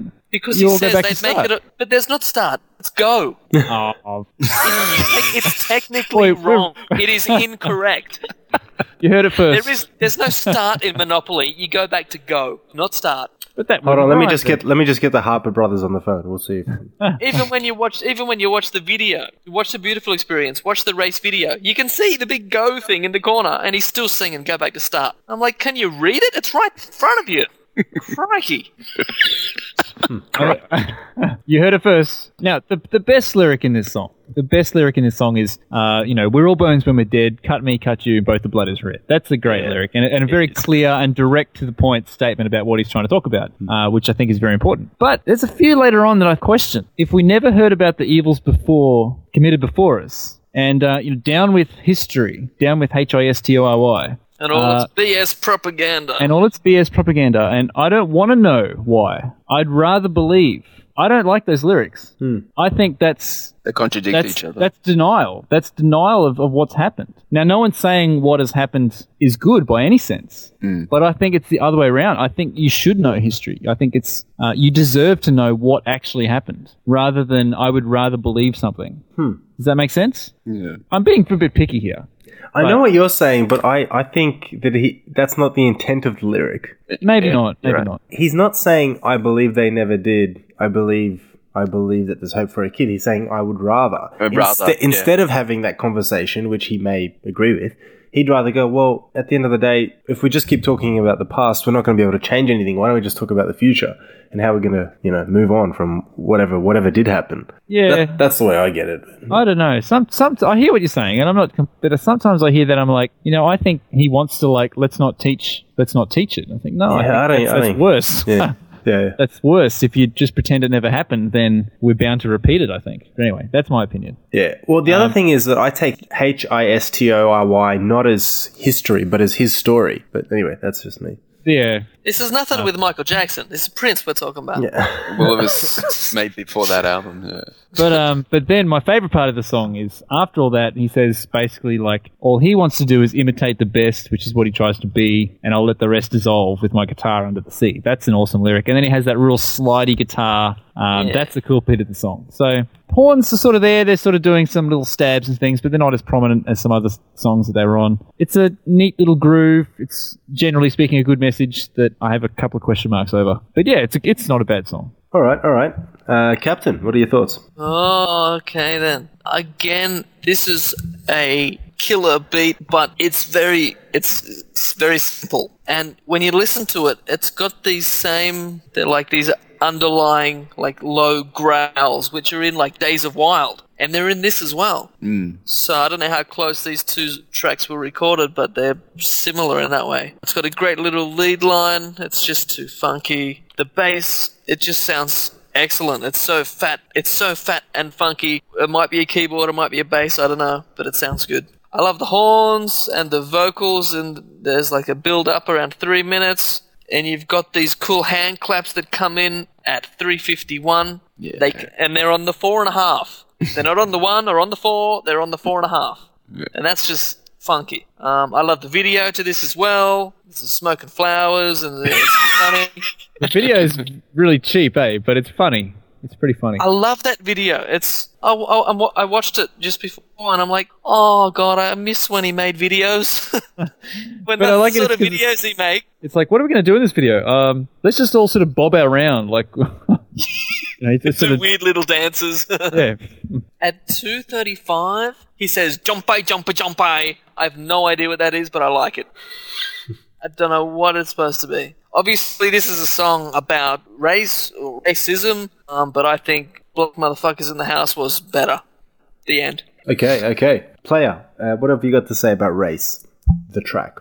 Okay, I may be wrong at the way this song is recorded, but to me it sounds like each musical element has been recorded separately and then being loaded into a sampler and Prince going to town triggering samples. So on the one hand it has this live band feel, but at the same time it has a certain like DJ mix up mashup element to it. So it's very creative. Um, You're just saying that because there was on a one of the websites. Yeah, Yeah. But it does sound like there's individual parts to it that sort of crop up here and there every time. It's kind of sound like he's just pressing like keys on a keyboard. Again, I got to say the lyrics are really well thought out, double entendres. The face of music refrain is Prince getting the listener not to ignore and confront the issue of racism. I agree what Toe Jam said. Cut me, cut you. Both blood is red is a creative way to display that inside we're all the same. Race in the space I mark human. Again, great lyrics. I mean, how many times have you filled in a form and it asks a question? You know, that question, you know, Prince is right. What does that have to do with anything? The extended version that appears in the Beautiful Experience video is very funky with that added guitar. It's a nice upbeat song with a serious message. It's, it's pretty cool. Okay. In the end of Papa, in the great, the only great part of that song, he says a very similar lyric though. He says um, something about color and deep down we're all the same. It's very similar to you know both the blood is red. I-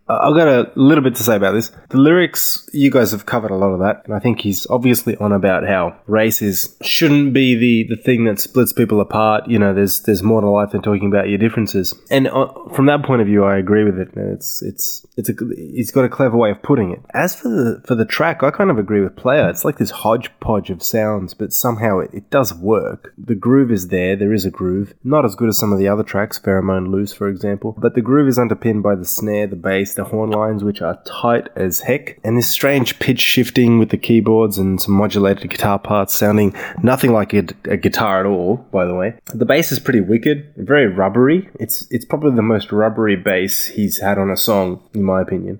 It's so rubbery. It sounds as if like your your neighbors are moving furniture upstairs if you live in an apartment. You know, it's just like something's going on. It's just a rumbling noise. And then he's got these strange hand claps and again some more guitar effects. And as a combination, it it's a very peculiar track because there's a lot that goes on, but at the end of the day, it's kind of passable. And I think at the end of the day, it's probably the weakest track on this album, other than the last track. Oh no, no! Yeah, I think so. It's it's This the was most recorded in the sessions for the Symbol album, so it has to be great. not necessarily.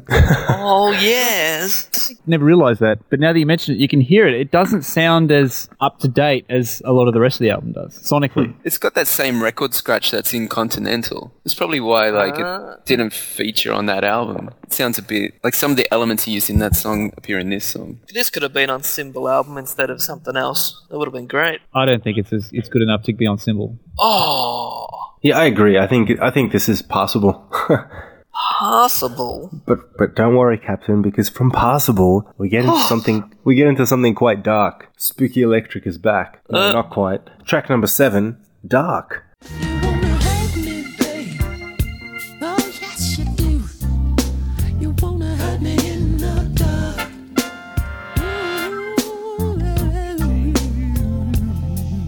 Any takers on this? Yeah, I'll go. Why not? All right, Captain. This is it's a good sounding ballad.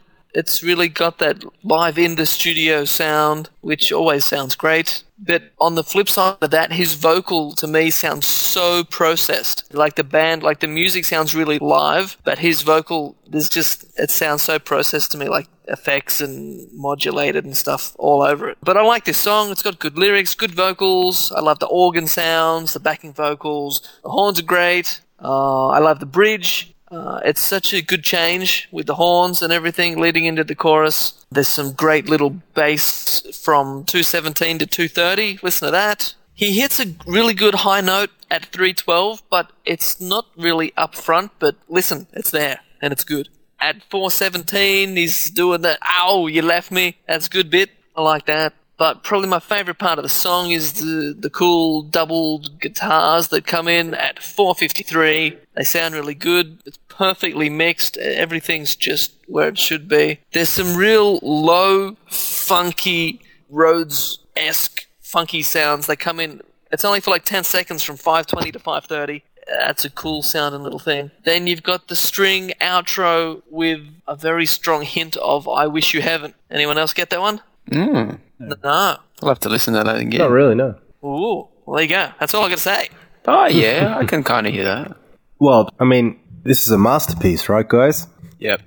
I think it is. Every note and element of this song is just absolutely perfect. It's beautifully arranged. It's beautifully sung and performed. I haven't got too much more to say about this. I was I just enjoy listening to the song so much it was difficult to take notes, but it's got some exceptional lyrics. The horns one of the best things about this song is the horns, as as many of these songs on this album. But the interesting thing about the horns on Dark are that they express what is happening during every part of the song. They musically create a, a picture of, of what he is singing about, more so than many uh, many other songs on this album. And I find that incredibly creative in, in the horn arrangements. His voice is remarkable. Forget about it. The guy's on top of his game. His background vocals are just so silky smooth. Never been better. The bass, that rubbery bass, is back. And in fact, the drums and the bass are so real you can feel them in your chest when you turn this up. They just pound. And then and then you've also got, you know, Barbarella and his keys rounding out and filling up the track. It's full of sound and, and um, luxurious harmonies. Self harmonies are, are just out of this world. Pure soul. That's what this song is. Pure. And I love the line how he says, I want to curse you. Instead of actually cursing, he says, you know, this is, this is how you make me feel. I just want to curse you. But he doesn't actually go that far and cheapen the song by actually cursing within the song itself. This is by far a masterpiece. You'd think the fact that I'm calling that calling it that would mean I would have more to say about it, but I don't. It's fantastic. Uh, player. Yeah, I agree. Um, another again another blues song with great lyrics. You really feel his pain when he contrasts everything that's going on. You know, with the sun outside is shining, but then you know what he's feeling. It's you know lost in rain and and dark, and you know there's great elements in there. The live band feel, the horns, and the way the horns swell through the song. Like as you guys mentioned, the the way the music up the bridge leading up to the chorus, the whole vibe is really nice. It's nicely recorded. It's very polished. And every incarnation of this song, this one, Dark, on Crystal Ball, So Dark, most recently, um, the one called Darkness, they're all really nice versions. I, I love them all. Really, really nice song. You know what? The best thing you can say about this song is just it sounds good. It does. It just, Yeah, it it, just, it just sounds really good. That's all. That's all you got to say. Yeah. So, Toe Jam, you don't need to say anything. Actually, I've got my review here. It sounds it sounds good. There you go. See? Actually, I, I probably wouldn't go as far as to say it's a masterpiece, but it is a very good song. I think I slept on it for years and years because just it's towards the end of this album. Of all of the songs on the album, it's the one that doesn't. Not that it doesn't fit on the album, but it, it's different sonically to all the other songs. So maybe uh, it probably fits more in line with um, you know the Vault of It's for Sale that album. But yeah, I agree with pretty much everything you say. There's not there's not a whole lot to say about it other than just it's a really nice, well written slow jam song with all the elements that you'd expect and want and performed well. I've got great interplay with the horns, like example, you know, nothing but rain, and then the horns are like wah wah wah, that kind of stuff. You know, the verses are kind of sort of bluesy, and then when it gets to that sort of pre-chorus bit, it kind of goes to real nice majory sort of sound. So, uh, and that sunshine bit in the middle as well. It's, it's almost sort of a bit Beatlesque. Uh, sunshine with the horns doing da, da, da, da, da, da. nice little bridge section. Yeah. But I think what makes the song is just a great dynamic contrast between the loud and the soft sections, and his vocals as well. Like just great dynamics all the way through. Uh, and that guitar in that last minute is really nice, clean guitar solo. Uh, Very really bluesy smooth. sounding, yeah. Yeah. So yeah, it's a really nice, really good, well written slow jam song. And I agree with Player. I really like the um, Crystal Ball remix as well. I don't know which one I prefer. They're pretty. They're both pretty good in their own right. And uh, the rehearsal version they released recently was pretty good too. So yeah, it's a good song. Toe Jam, here's a question for you. Yeah. You talk about dynamics. Can you think of any on like the last three albums? That have good dynamics. Or is it all just Pro Tools blasted all to the wall? Uh, I can't really think of any. I'm sure there's some lately. good stuff on Lotus Flower. I'm sure there's some good stuff on Lotus Flower. LP version. vinyl, vinyl, only on vinyl. But it's it's it's harder to do with that sort of more Minneapolis sound drum beat stuff. But with a live band, it's you can you can do it more. That's what's so great about a live band. That's one thing that's missing. Like not just Prince, like in music, Yeah. there's no dynamic anymore. It's especially if you listen to the radio. The radio is just horrible. It kills Yeah. any dynamic anyway. It's just been compressed. Yeah. And every every bit of s- it's everything's full. You know, there's no Fill little it, moments. fill it, Yeah. blasted to the wall. Ugh. Yeah, yeah. They compress the dynamic range and then they turn it up to 11 and it just sounds like absolute shit. it's true. That's, It that's, is. It is. You're right. You're totally right. that's what happens now. Um, you know, it's all David Guetta. Jeez. You know, Yeah. we're all doomed. Okay, so we go from dark straight into uh, the next track, which is solo.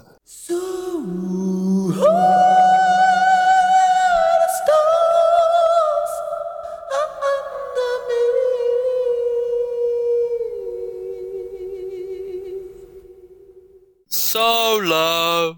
Not the Now- drink. Not the drink. Don't be confused. I'd like to open this up. Okay, is there anyone that would like to go before me? you go. This is the best, without a doubt, the absolute best and favorite, my favorite song on this album.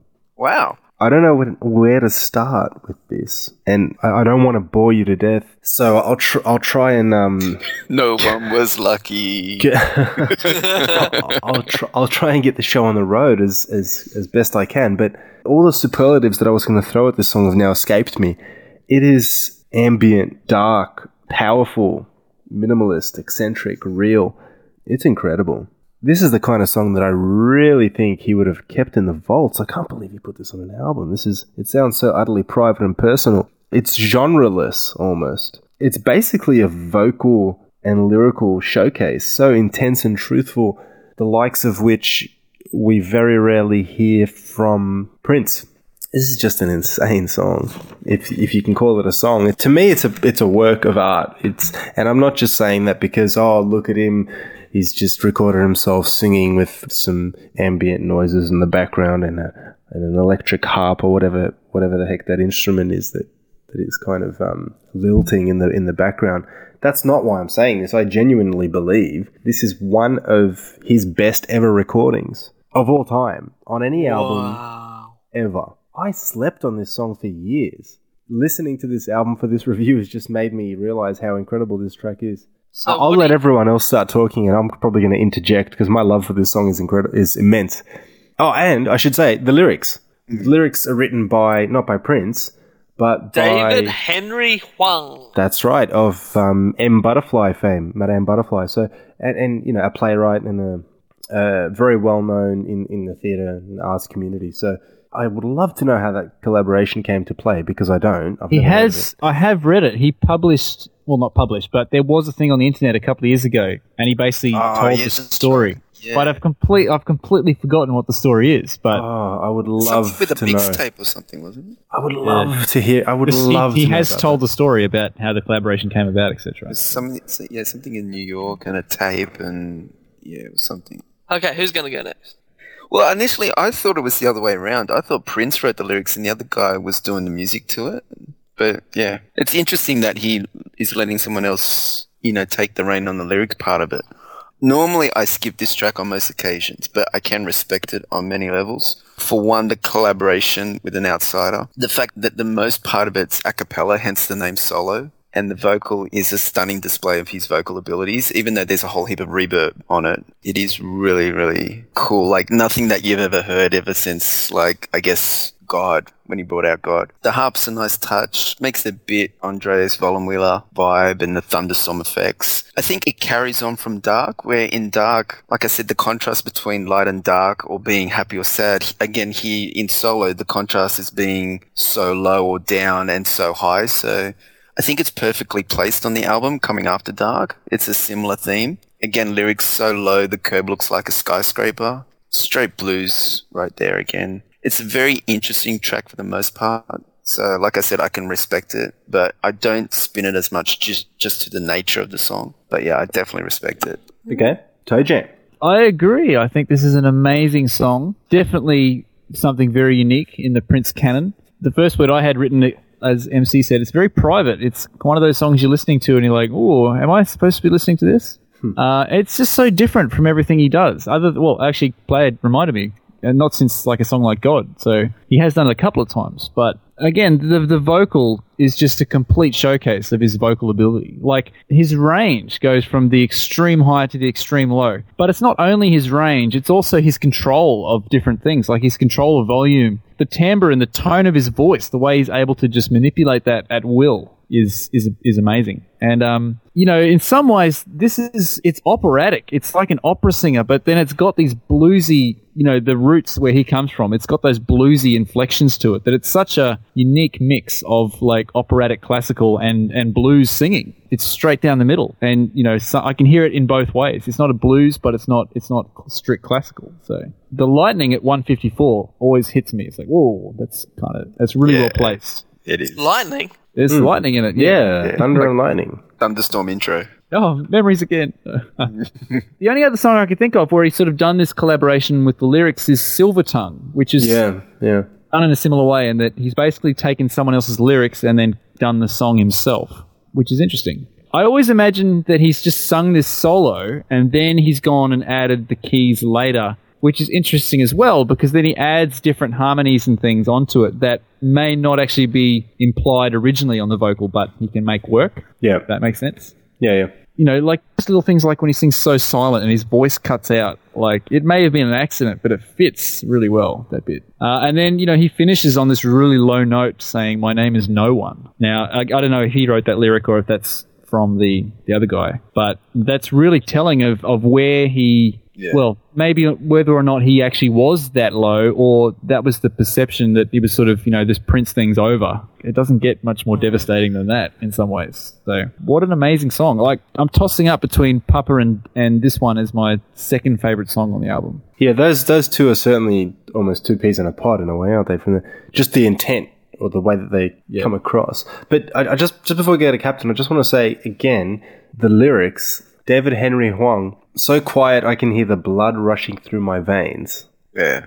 Nuts. That kind of stuff really, it really sends shivers down my spine. I've had very few experiences listening to music where I literally shiver. You know, and the the hairs on the back of your hand or your arm or your neck stand up. This always happens to me when I listen to this to this piece of music. It's amazing. Captain, why don't you round this one up for us? We were just talking about why doesn't he collaborate with people? Why doesn't he do some sort of experiment? And that's exactly what this song is, and it's good.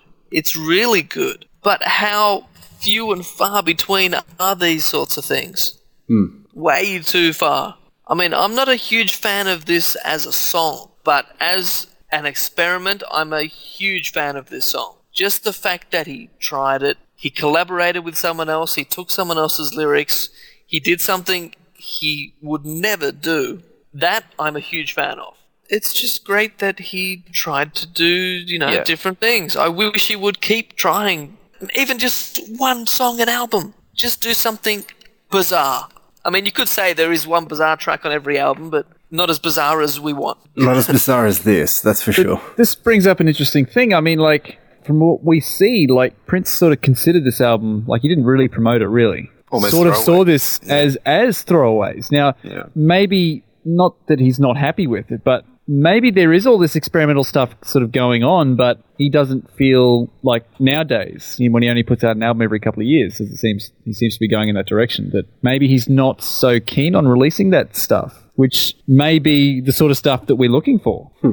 Like the fact that he was forced to release something. And so to him, he's like, oh, I'll release these songs that um, are sort of experiments that I'm not really, maybe perhaps fully 100% happy with. But to us, they're like really unique songs. Yeah. I mean, he if he's listening to this, he's probably thinking, why are they calling these songs experiments? They're just songs. What do you mean experiment? I mean, obviously it's a song to show off his vocal ability in every possible way, and it does that very well. But I wonder what happened to David Henry Hwang. What do you Because- mean? He's a massive, massive I know, but name. he didn't get paid for his lyrics, but he is credited on the track, so I'm guessing he gets royalties, even Hmm. Who though he didn't. Even though he didn't initially get paid, which is what I've read. So I You'd be getting very, very, very little royalties off a song like this. Fr- I from this album, yeah. But, I I was just going to say, it doesn't matter whether he sings it or even if he sp- even if he just spoke these words. I, I think that the incredible thing about this is just the the emotion of the delivery. I, I know you guys are saying it's a vocal showcase, and I agree because I said it myself. But I think the impact of the song itself, and just the,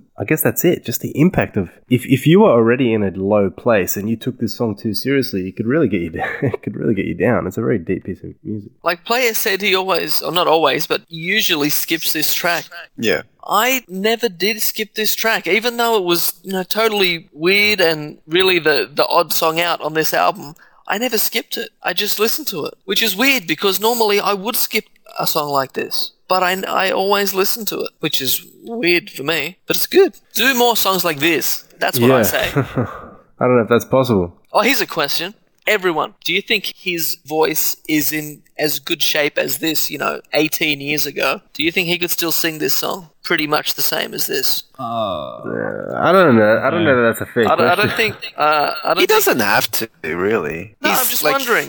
I mean, I don't think his falsetto is as great as it was. I mean, I don't think it's hugely, you know, hugely diminished. I just think it's not as great as it was. You know, this is 20 years later, of course. you got to take that into account. I know, but some people their voice gets better. Some people gets worse. It's all. It's you know, it's nothing good or bad. I think it's just like a moment in time. Like his vocal was pretty good at that point. He's like recorded it mm. because like before that, like he was, you know, he had good vocal, but it was probably its strongest here. But yeah, it's just documented that he could actually at one point do a song like this hmm. with those abilities. It's pretty good. It's pretty good. So when he recorded this, do you think he thought, "Damn, that sounds good. I might do a few more of these"? No, who knows? Like he's really pushing himself in places.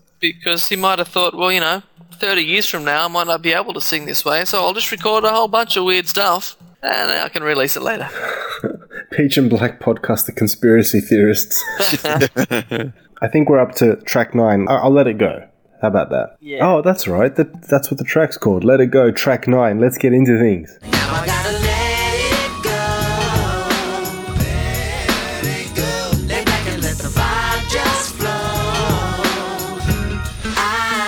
The single, the big single, Captain, shoot.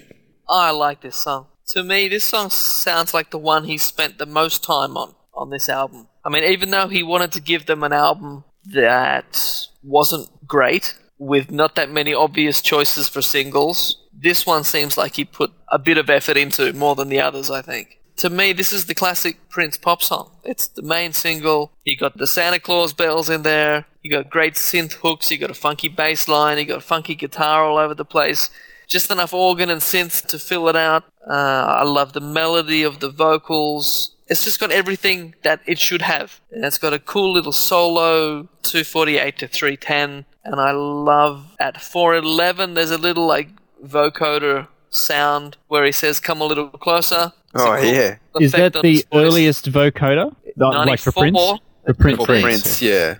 Could I has be. to be. I don't remember hearing one before this. Could be. It was it was definitely a while before Mike Phillips joined the band. So Yeah, but for me, this is a very memorable track. There's lots of songs you just forget about, but this song will it sticks in my head. And this is the sort of thing we know he's capable of doing. So when he churns out something inferior, I always think back to something like this, and I think, what happened? Where's this? Mm-hmm. But then I think, well, maybe he thinks he's already done, you know, the perfect three-minute pop song, so that's fine. He's done enough of them, so then do some more experimental things. So where are they? Don't just churn out something sort of in between just for the sake of putting out an album. Wow, hmm. I went. That was a bit of a rant out of nowhere. Okay, Let it go, Cap. let it go. Okay, see, he can do great pop songs and he can do very average things, but I want. Oh, it doesn't matter. It's irrelevant what I want. he doesn't care. Next. player, let it go. Nice, nice, nice, nice, funky, jazzy track with a bit of a hip hop edge.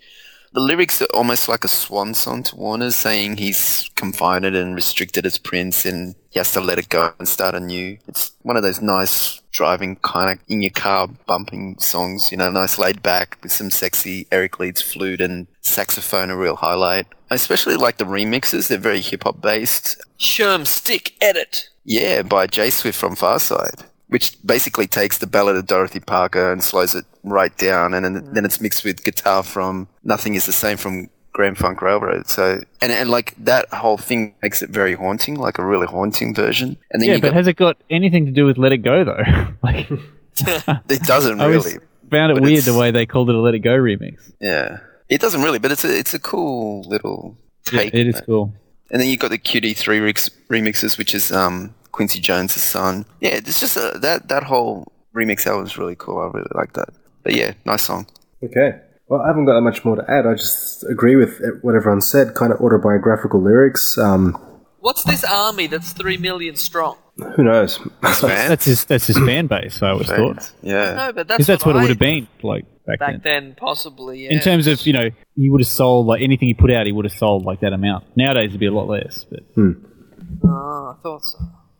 This this track, like to me, in retrospect, when you read the lyrics, when you listen to him singing them, it foresees a change in in him and in his career. Like you know, the the musically it's very '90s R&B sounding with a lot of many cool Prince elements, but and it's definitely a jam, but it's not like a party song. It's it's a it's a strange jam, so to speak. It's not something that you'd play to get the party started and to start, you know.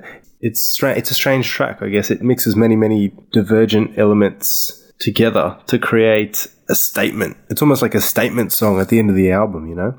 I'm I'm leaving and I'm I'm I'm going to start this new journey, which we all now know was really the gold experience and everything else that ensued. So I think it's a solid track. I enjoy it, and it's something that he doesn't talk about a lot, which is overtly talking about his own life, not in such obvious detail. So yeah, interesting. Toe Jam.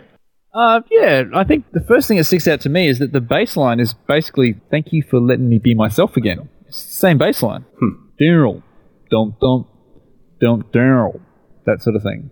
Huh. I like the synth hook. It's a very catchy synth hook, sort of a synth pipe kind of sound. The bluesy melody, the sort of wah, wah, wah, wah, wah, wah, da, da.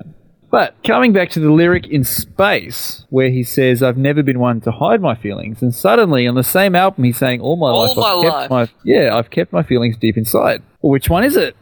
Hmm. This is classic Prince total contradiction. And I wonder if he did on the that same album. yeah, I wonder if he did that on purpose or whether it's just just coincidence. I don't know. Uh, but it's interesting that those two lyrics are on the same album. Yeah, it's sort of three sections. There's the verse, there's the chorus, and then there's the "I'm ready for that," and then sort of a little instrumental bit that happens. Um, the weird key solo 253, weird sort I, of lo- sound. I love that solo. It's so different, yeah, it's but it fits perfectly in this song. yeah, it's almost like he's he's not playing like a melody solo. He's more like sort of playing around with the sound effect itself, and if that makes sense. Yeah, not a whole lot to say about it. Just I, I, I question the as Captain questioned the honesty in Papa. I kind of question the honesty in this one. It's like I don't know. Maybe when he wrote it in that moment, he really felt like he wanted to let it all go, or whether this was all just sort of the part of the the act of oh Prince is dying and this is the end of it all, and how how real was that to him, and how much of it was all part of the promotion for the you know the symbol thing that was going to come after. Again, it, we can only speculate, but it's interesting in that respect. But it, it is a,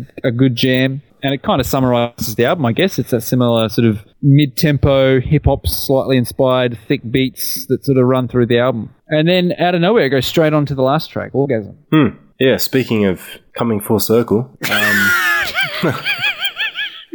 and a fitting end. Track number 10, Orgasm.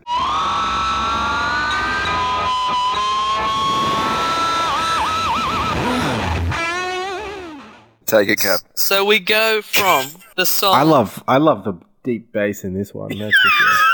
I think it's a stunning vocal performance. Yeah, it is. But we go from the song, which sounds like he spent the most time on, to the track he obviously spent the least amount of time on. See, you say that. Do you know how long it, it takes to get there, Captain?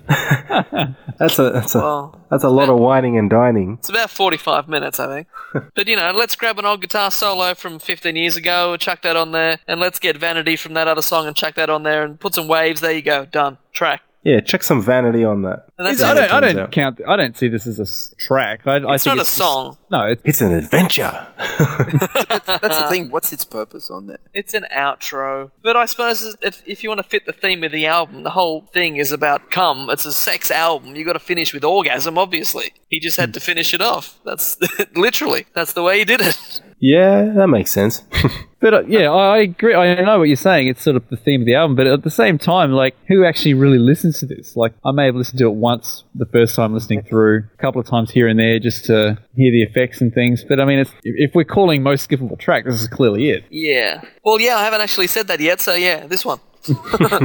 Most skippable track. well, that was a short review. Yeah. I think I've said this before. The the very last part of it, where he says "I love you," Mm. around this symbol era, that you know people interpret his name as the love symbol or "I love you" or whatever. So I think this album closes out the Prince era, and then the "I love you" or whatever starts the new going forward. I don't know. That's the way I've always seen it. Man, Well, you get um, you get um, my knickers in a twist, player. I'll tell you. Um, what track is it on where he says, Uh, I love you, and then straight after that he says, Welcome to the Dawn? Hmm. where he says, "What's my name?" And so I don't know. Maybe I'm reading too much into it, but that's what. Happens. Finishes this with I love you, and then he starts off the new one with Welcome to the Dawn. That's how it goes. Speaking of reading too much into it, I'll just finish my part of this this whole entire album review by saying that if you pick up the CD version and you turn it to the back, you'll notice that at the bottom, just above where it says all songs produced, arranged, composed, and performed by Prince and Chronic asterisk. Freeze, asterisks, including Chronic Freeze, who we all know is Prince anyway. Um, AAD. There's a little little bit that between the Warner Brothers symbol and the Oh, compact yeah, disc. yeah. where there's That's AAD analog. now. analog. Analog. Yeah, so that's analog, analog, digital. It's code for a CD that was recorded in analog, Yes. mixed in analog, which is the first two A's, but then the last D is there because it was transferred digitally. Yeah. So the last part of the mix, you know, it's basically it's not a fully analog recording, obviously, because you can't have an analog recording on a CD. But an analog tape recorder was used for the whole recording, and then it was mixed and edited on an analog console, uh, but it was mastered digitally. So this is a reason, one of the key reasons why this CD actually sounds really good in comparison to, to other CDs that might be completely digital and all the dynamic range is completely compressed and makes it sound completely flat and all that, all, all those sorts of things. But I, I will say, and everyone knows what I'm about to say, the LP still kicks ass, and uh, go out and get it if you haven't got it. Try and find it on eBay or something. And what's your rating out of ten? Uh, I'll leave my rating till last. Wait, what's yours? Uh, well, my overall, I guess, conclusion would be I think at the time people sort of overlooked this album because they were looking forward to Gold Experience. But over time, it's been a real grower, and now it's a real sort of underground favorite with Prince fans. And there's like some real bluesy, dark material, but there's also a lot of diversity with blues, hip hop, classical elements, industrial elements, funk, dance. There's a whole heap of stuff here, but it all is all, he makes it work as one theme. I'd give it maybe eight out of ten.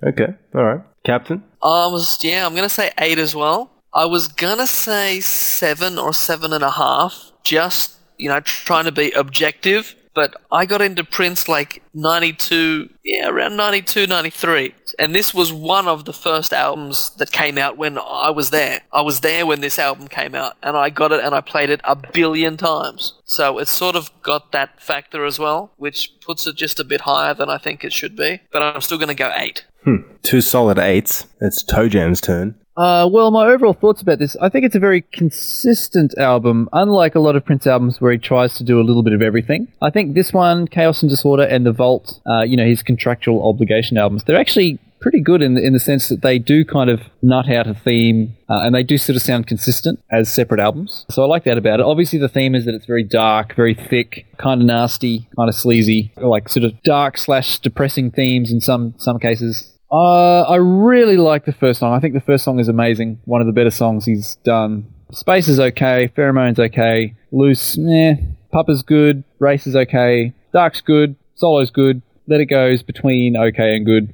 I'm struggling to give this an 8. I really want to, but I just don't know if I can because there's really only three songs that I, I really, really enjoy. The others, like, I think, yeah, they're, they're, good enough, but they're not super. Um, so I'm going to give this a 7.5. Um, That's still good. yeah, it's it's a good album, and, and I agree with um, I think it was Player who said it that uh, it, it isn't a grower album. Like I didn't get a whole lot out of it when I first got it, but it's one of those albums you come back to and you enjoy more and more every time you listen to it. Okay. There are 10 tracks on this album, and I'm very tempted to rate it based on. No. Not the iTunes score. Come on, man. No, but I, I won't. I won't do that. Uh, this is, to me, Come is a classic Prince album. Classic in the same way that Gold Experience is a classic, in the same way that Symbol album is a classic. Well, these two, the Gold Experience and Come, they're like twins. Hmm. All this stuff was recorded at the same time, We've said this a lot. Like a lot of it and those then it was just split between the two. But for me, there's always like a lot of his albums seem to come out in pairs. A lot of the albums have Yeah. what I think is sort of a brother sister album. Yes. Like to me, Around the World in a Day is clearly the you know a- an album off Purple Rain, Parade and Sign of the Times. Uh, you know, For You, Prince, Dirty Mind, Controversy. There, there, there seem to be sort of paired albums, and I think that's Mm. Come and the Gold Experience are definitely brother sister albums. Yeah. Because when he gave this album to Warner's, he said, "You put Come out as the last Prince album, and then you know, like Next week, yeah. You bring next out- week, put out the Gold Experience by Symbol." Yeah. And they just said, "Well, that's not happening." But you know, these albums they were- they were meant to be together. It's meant to be. Oh man, I'm I'm really struggling to do a, a score. That's why I secretly. That's that's the real reason why I asked you guys to go first. Um, I don't actually have a score for this. I think it's a really good album. I think it's very solid, and I do think it's a classic album because there's there's some songs on here that I think some of the best he's ever written. Whether it's "Come" or "Loose," yeah, I said it. Yeah. uh, musically anyway. Uh, Come Loose, Papa, Dark, Solo. You know, half the album is just worth its weight in gold, and three quarters of it is is good to great. Um, Worth Yeah. its waiting come. Yeah. yeah, well- something like that. I'm tempted. You, you guys are going to go mental when I say this. If I was going to rate this album on the basis that this is one of the most ballsy, experimental, bold releases of his entire discography, I would rate it a 10. Yeah. Um, But- re- yeah, re-listening to this album, I've fallen in love with it, and I was never in love with it in the first place. Um, there were some songs that I loved, but oh, this is just. I really want to spend some time with this over the next few months or even years, and just hopefully the feeling will stay with me. But I'm really digging this album at the moment. So back to my score. If we have to, I really don't want to, but I'll score it an eight just because I don't want to be controversial. What? No four? No. No, that's about it. I know it's a big letdown. He said eight. Everyone else said eight, except for Toe Jam. I, I was going to come to the table and, and give this a 10. And I still, I feel like I'm, I'm letting myself down here by not saying that. But I just Go don't. I- give it a nine. I just, I just, I don't want to say 10 because people are going to say, yeah, but that, that's bullshit. How can that? MC, are you, MC, are you crazy? What about 1999? What about Purple Rain, Son of the Times, Gold Experience, Lotus Flower? You know, you, you're, you're actually, you've got to be nuts. But on one hand, I kind of feel like this is his greatest album. Well, then Wow. say it, man. But it, I, Well, no, I, just I did. can't commit. I can't commit because I'm not. I, I, know the com- feeling. There's so many times we do reviews and think, yeah, this, this album's amazing, and then later on you think, oh, maybe it's not as amazing as we said it was. Yeah, and, and that's why I can't commit to that. But I really, not because I want to be controversial, but I, I do feel like this is like the hidden classic in his. In his I agree that it's definitely one of the most underrated albums, not so much by Prince fans, but just, well, I guess to some extent Prince fans as well. But the really hardcore Prince fans seems to really like this album. yeah, like the thing about it is, I've mentioned some classic albums, right? And a lot of them come with a high level of pretentiousness to me. Mm. Now that I've been a Prince fan for a while, even when, when I listened to 99 and Purple Rain, Around the World in the Day, and And this doesn't Um, have any of that. This doesn't really have any of that. It just sounds like a guy who's just going pedal to the metal, just to the to the wall. He's just going for it. The weird And- thing is, it's a contractual obligation album. So it's just weird that it's got such, you know, some great tracks on there, some experimental stuff that he's never done. And it makes me think, did he put that on there because he just guessed it? Well, it won't sell that well, so not that many people will hear it. So I can put some weird stuff on there. Hmm. Who knows? Well, I think those those contractual obligation albums. I think he's done that deliberately. It's it's like, well, this is kind of the stuff that maybe more of the hardcore fans would enjoy, and not so much the mainstream. Which is interesting because he maybe should have done that with the Gold Experience. Because you know the Gold Experience and Emancipation tried to be a bit more commercial, knowing that he had to try and do it all on his own. That's interesting. It's interesting that he gave these sort of songs to Warner's for this album, knowing that Warner's won't make that much money off it. So he did it to screw them and continuously took off the better tracks and made it worse and worse. And but at the same hmm. time knowing that we're going to get what we want. We're going to Yeah, get the songs that we want. But it, I- oh, that's that's really interesting to me. What I find interesting is over time, like even Prince fans wrote this album off to a degree, but over time, more and more people really dig this album. Yeah, it's a it's a grower. I find listening to you guys, I'm, I'm, I'm, I'm tending to think that Come is like the dirty mind of the 90s in a way. I get that. Yeah. Definitely. I get that, but he- But even like, more explicit. it was more overt on chaos and disorder, but it didn't work that way. Yeah. Like it was Yeah, a maybe. conscious move to to make it sound like Dirty Mind, but really, "Come" is the way it sort of turned out. Uh, yeah, it, I can't believe I'm saying this, but a, a lot of his albums, really, the majority of his work is as exceptional as it is, whether it's the performance, the composition, the arrangement, the lyrics, uh, anything, you name it. I feel like a lot of these songs and a lot of the songs from the 93 to 95 era were like more of a reflection of what was going on inside his head. Like he played around with the production and that programming and all those all elements to his heart's content. But the actual vision, like the core message, the what was it again, player? The deep hidden meaning, Yeah. That remained. Yes. And I think this was like in the middle of that period. It's like you look at all these songs and none of them really stand out as as trying to be something they're not. It's like it Except just- maybe maybe Papa. yeah, in your opinion. Yeah. So, in that sense, I think Come is probably the truest Prince album there is. The closest album to the source, in a way. You know, the album that really re- gets deep inside his mind. Not the glossy pop stuff, not the stuff that's that's put out there for the masses, but Yeah. the real the real deal. And, look and at- that's why I almost gave this a 10. So, You look at Prince's image, his whole career, especially from Dirty Mind controversy, it's always been this, you know, the sex image that's always been there. It's not all of it, but that's always part of it. So in giving them these tracks and this album, he could have been saying, this is what you want, this is what you get. This is the, you know, the image that you've come to make all the money off, so here's another one of these. This is the most, you know, sex-themed album you're going to get as the last Prince album. No? maybe.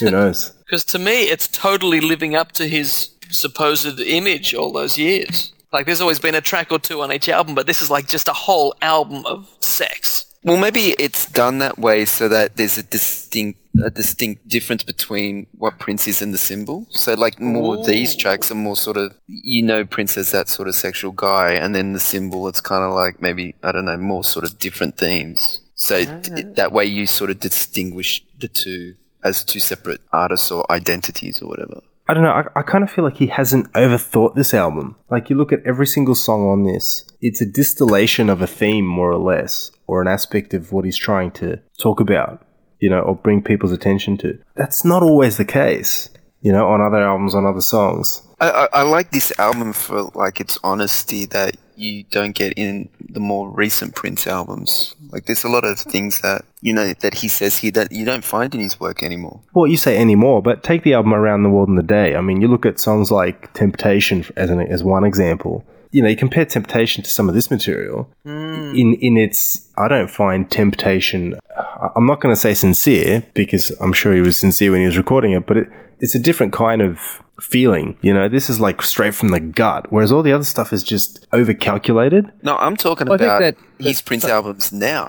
Yeah, that's Like- also true. You don't see him talk about child abuse. You don't see him talking about racism. You don't see him talking about you know the themes that come up on this album. You don't see him talking about that anymore. Which He doesn't seem to be talking about anything anymore. That's the problem for me. that's the thing. Like, it's an interesting listen, the way his mind works and the, you know, how he portrays that and brings it out on an album. Which, yeah, like, it's, it's kind of lacking in, in nowadays. Like, the stuff that he brings out is enjoyable. But, like, I think it's more interesting to listen to when he comes up with, like, these themes and the way he delivers them. Ah, but we've always got come, guys.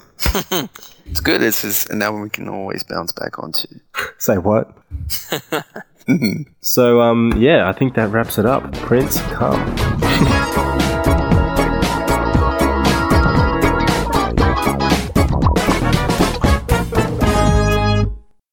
Through the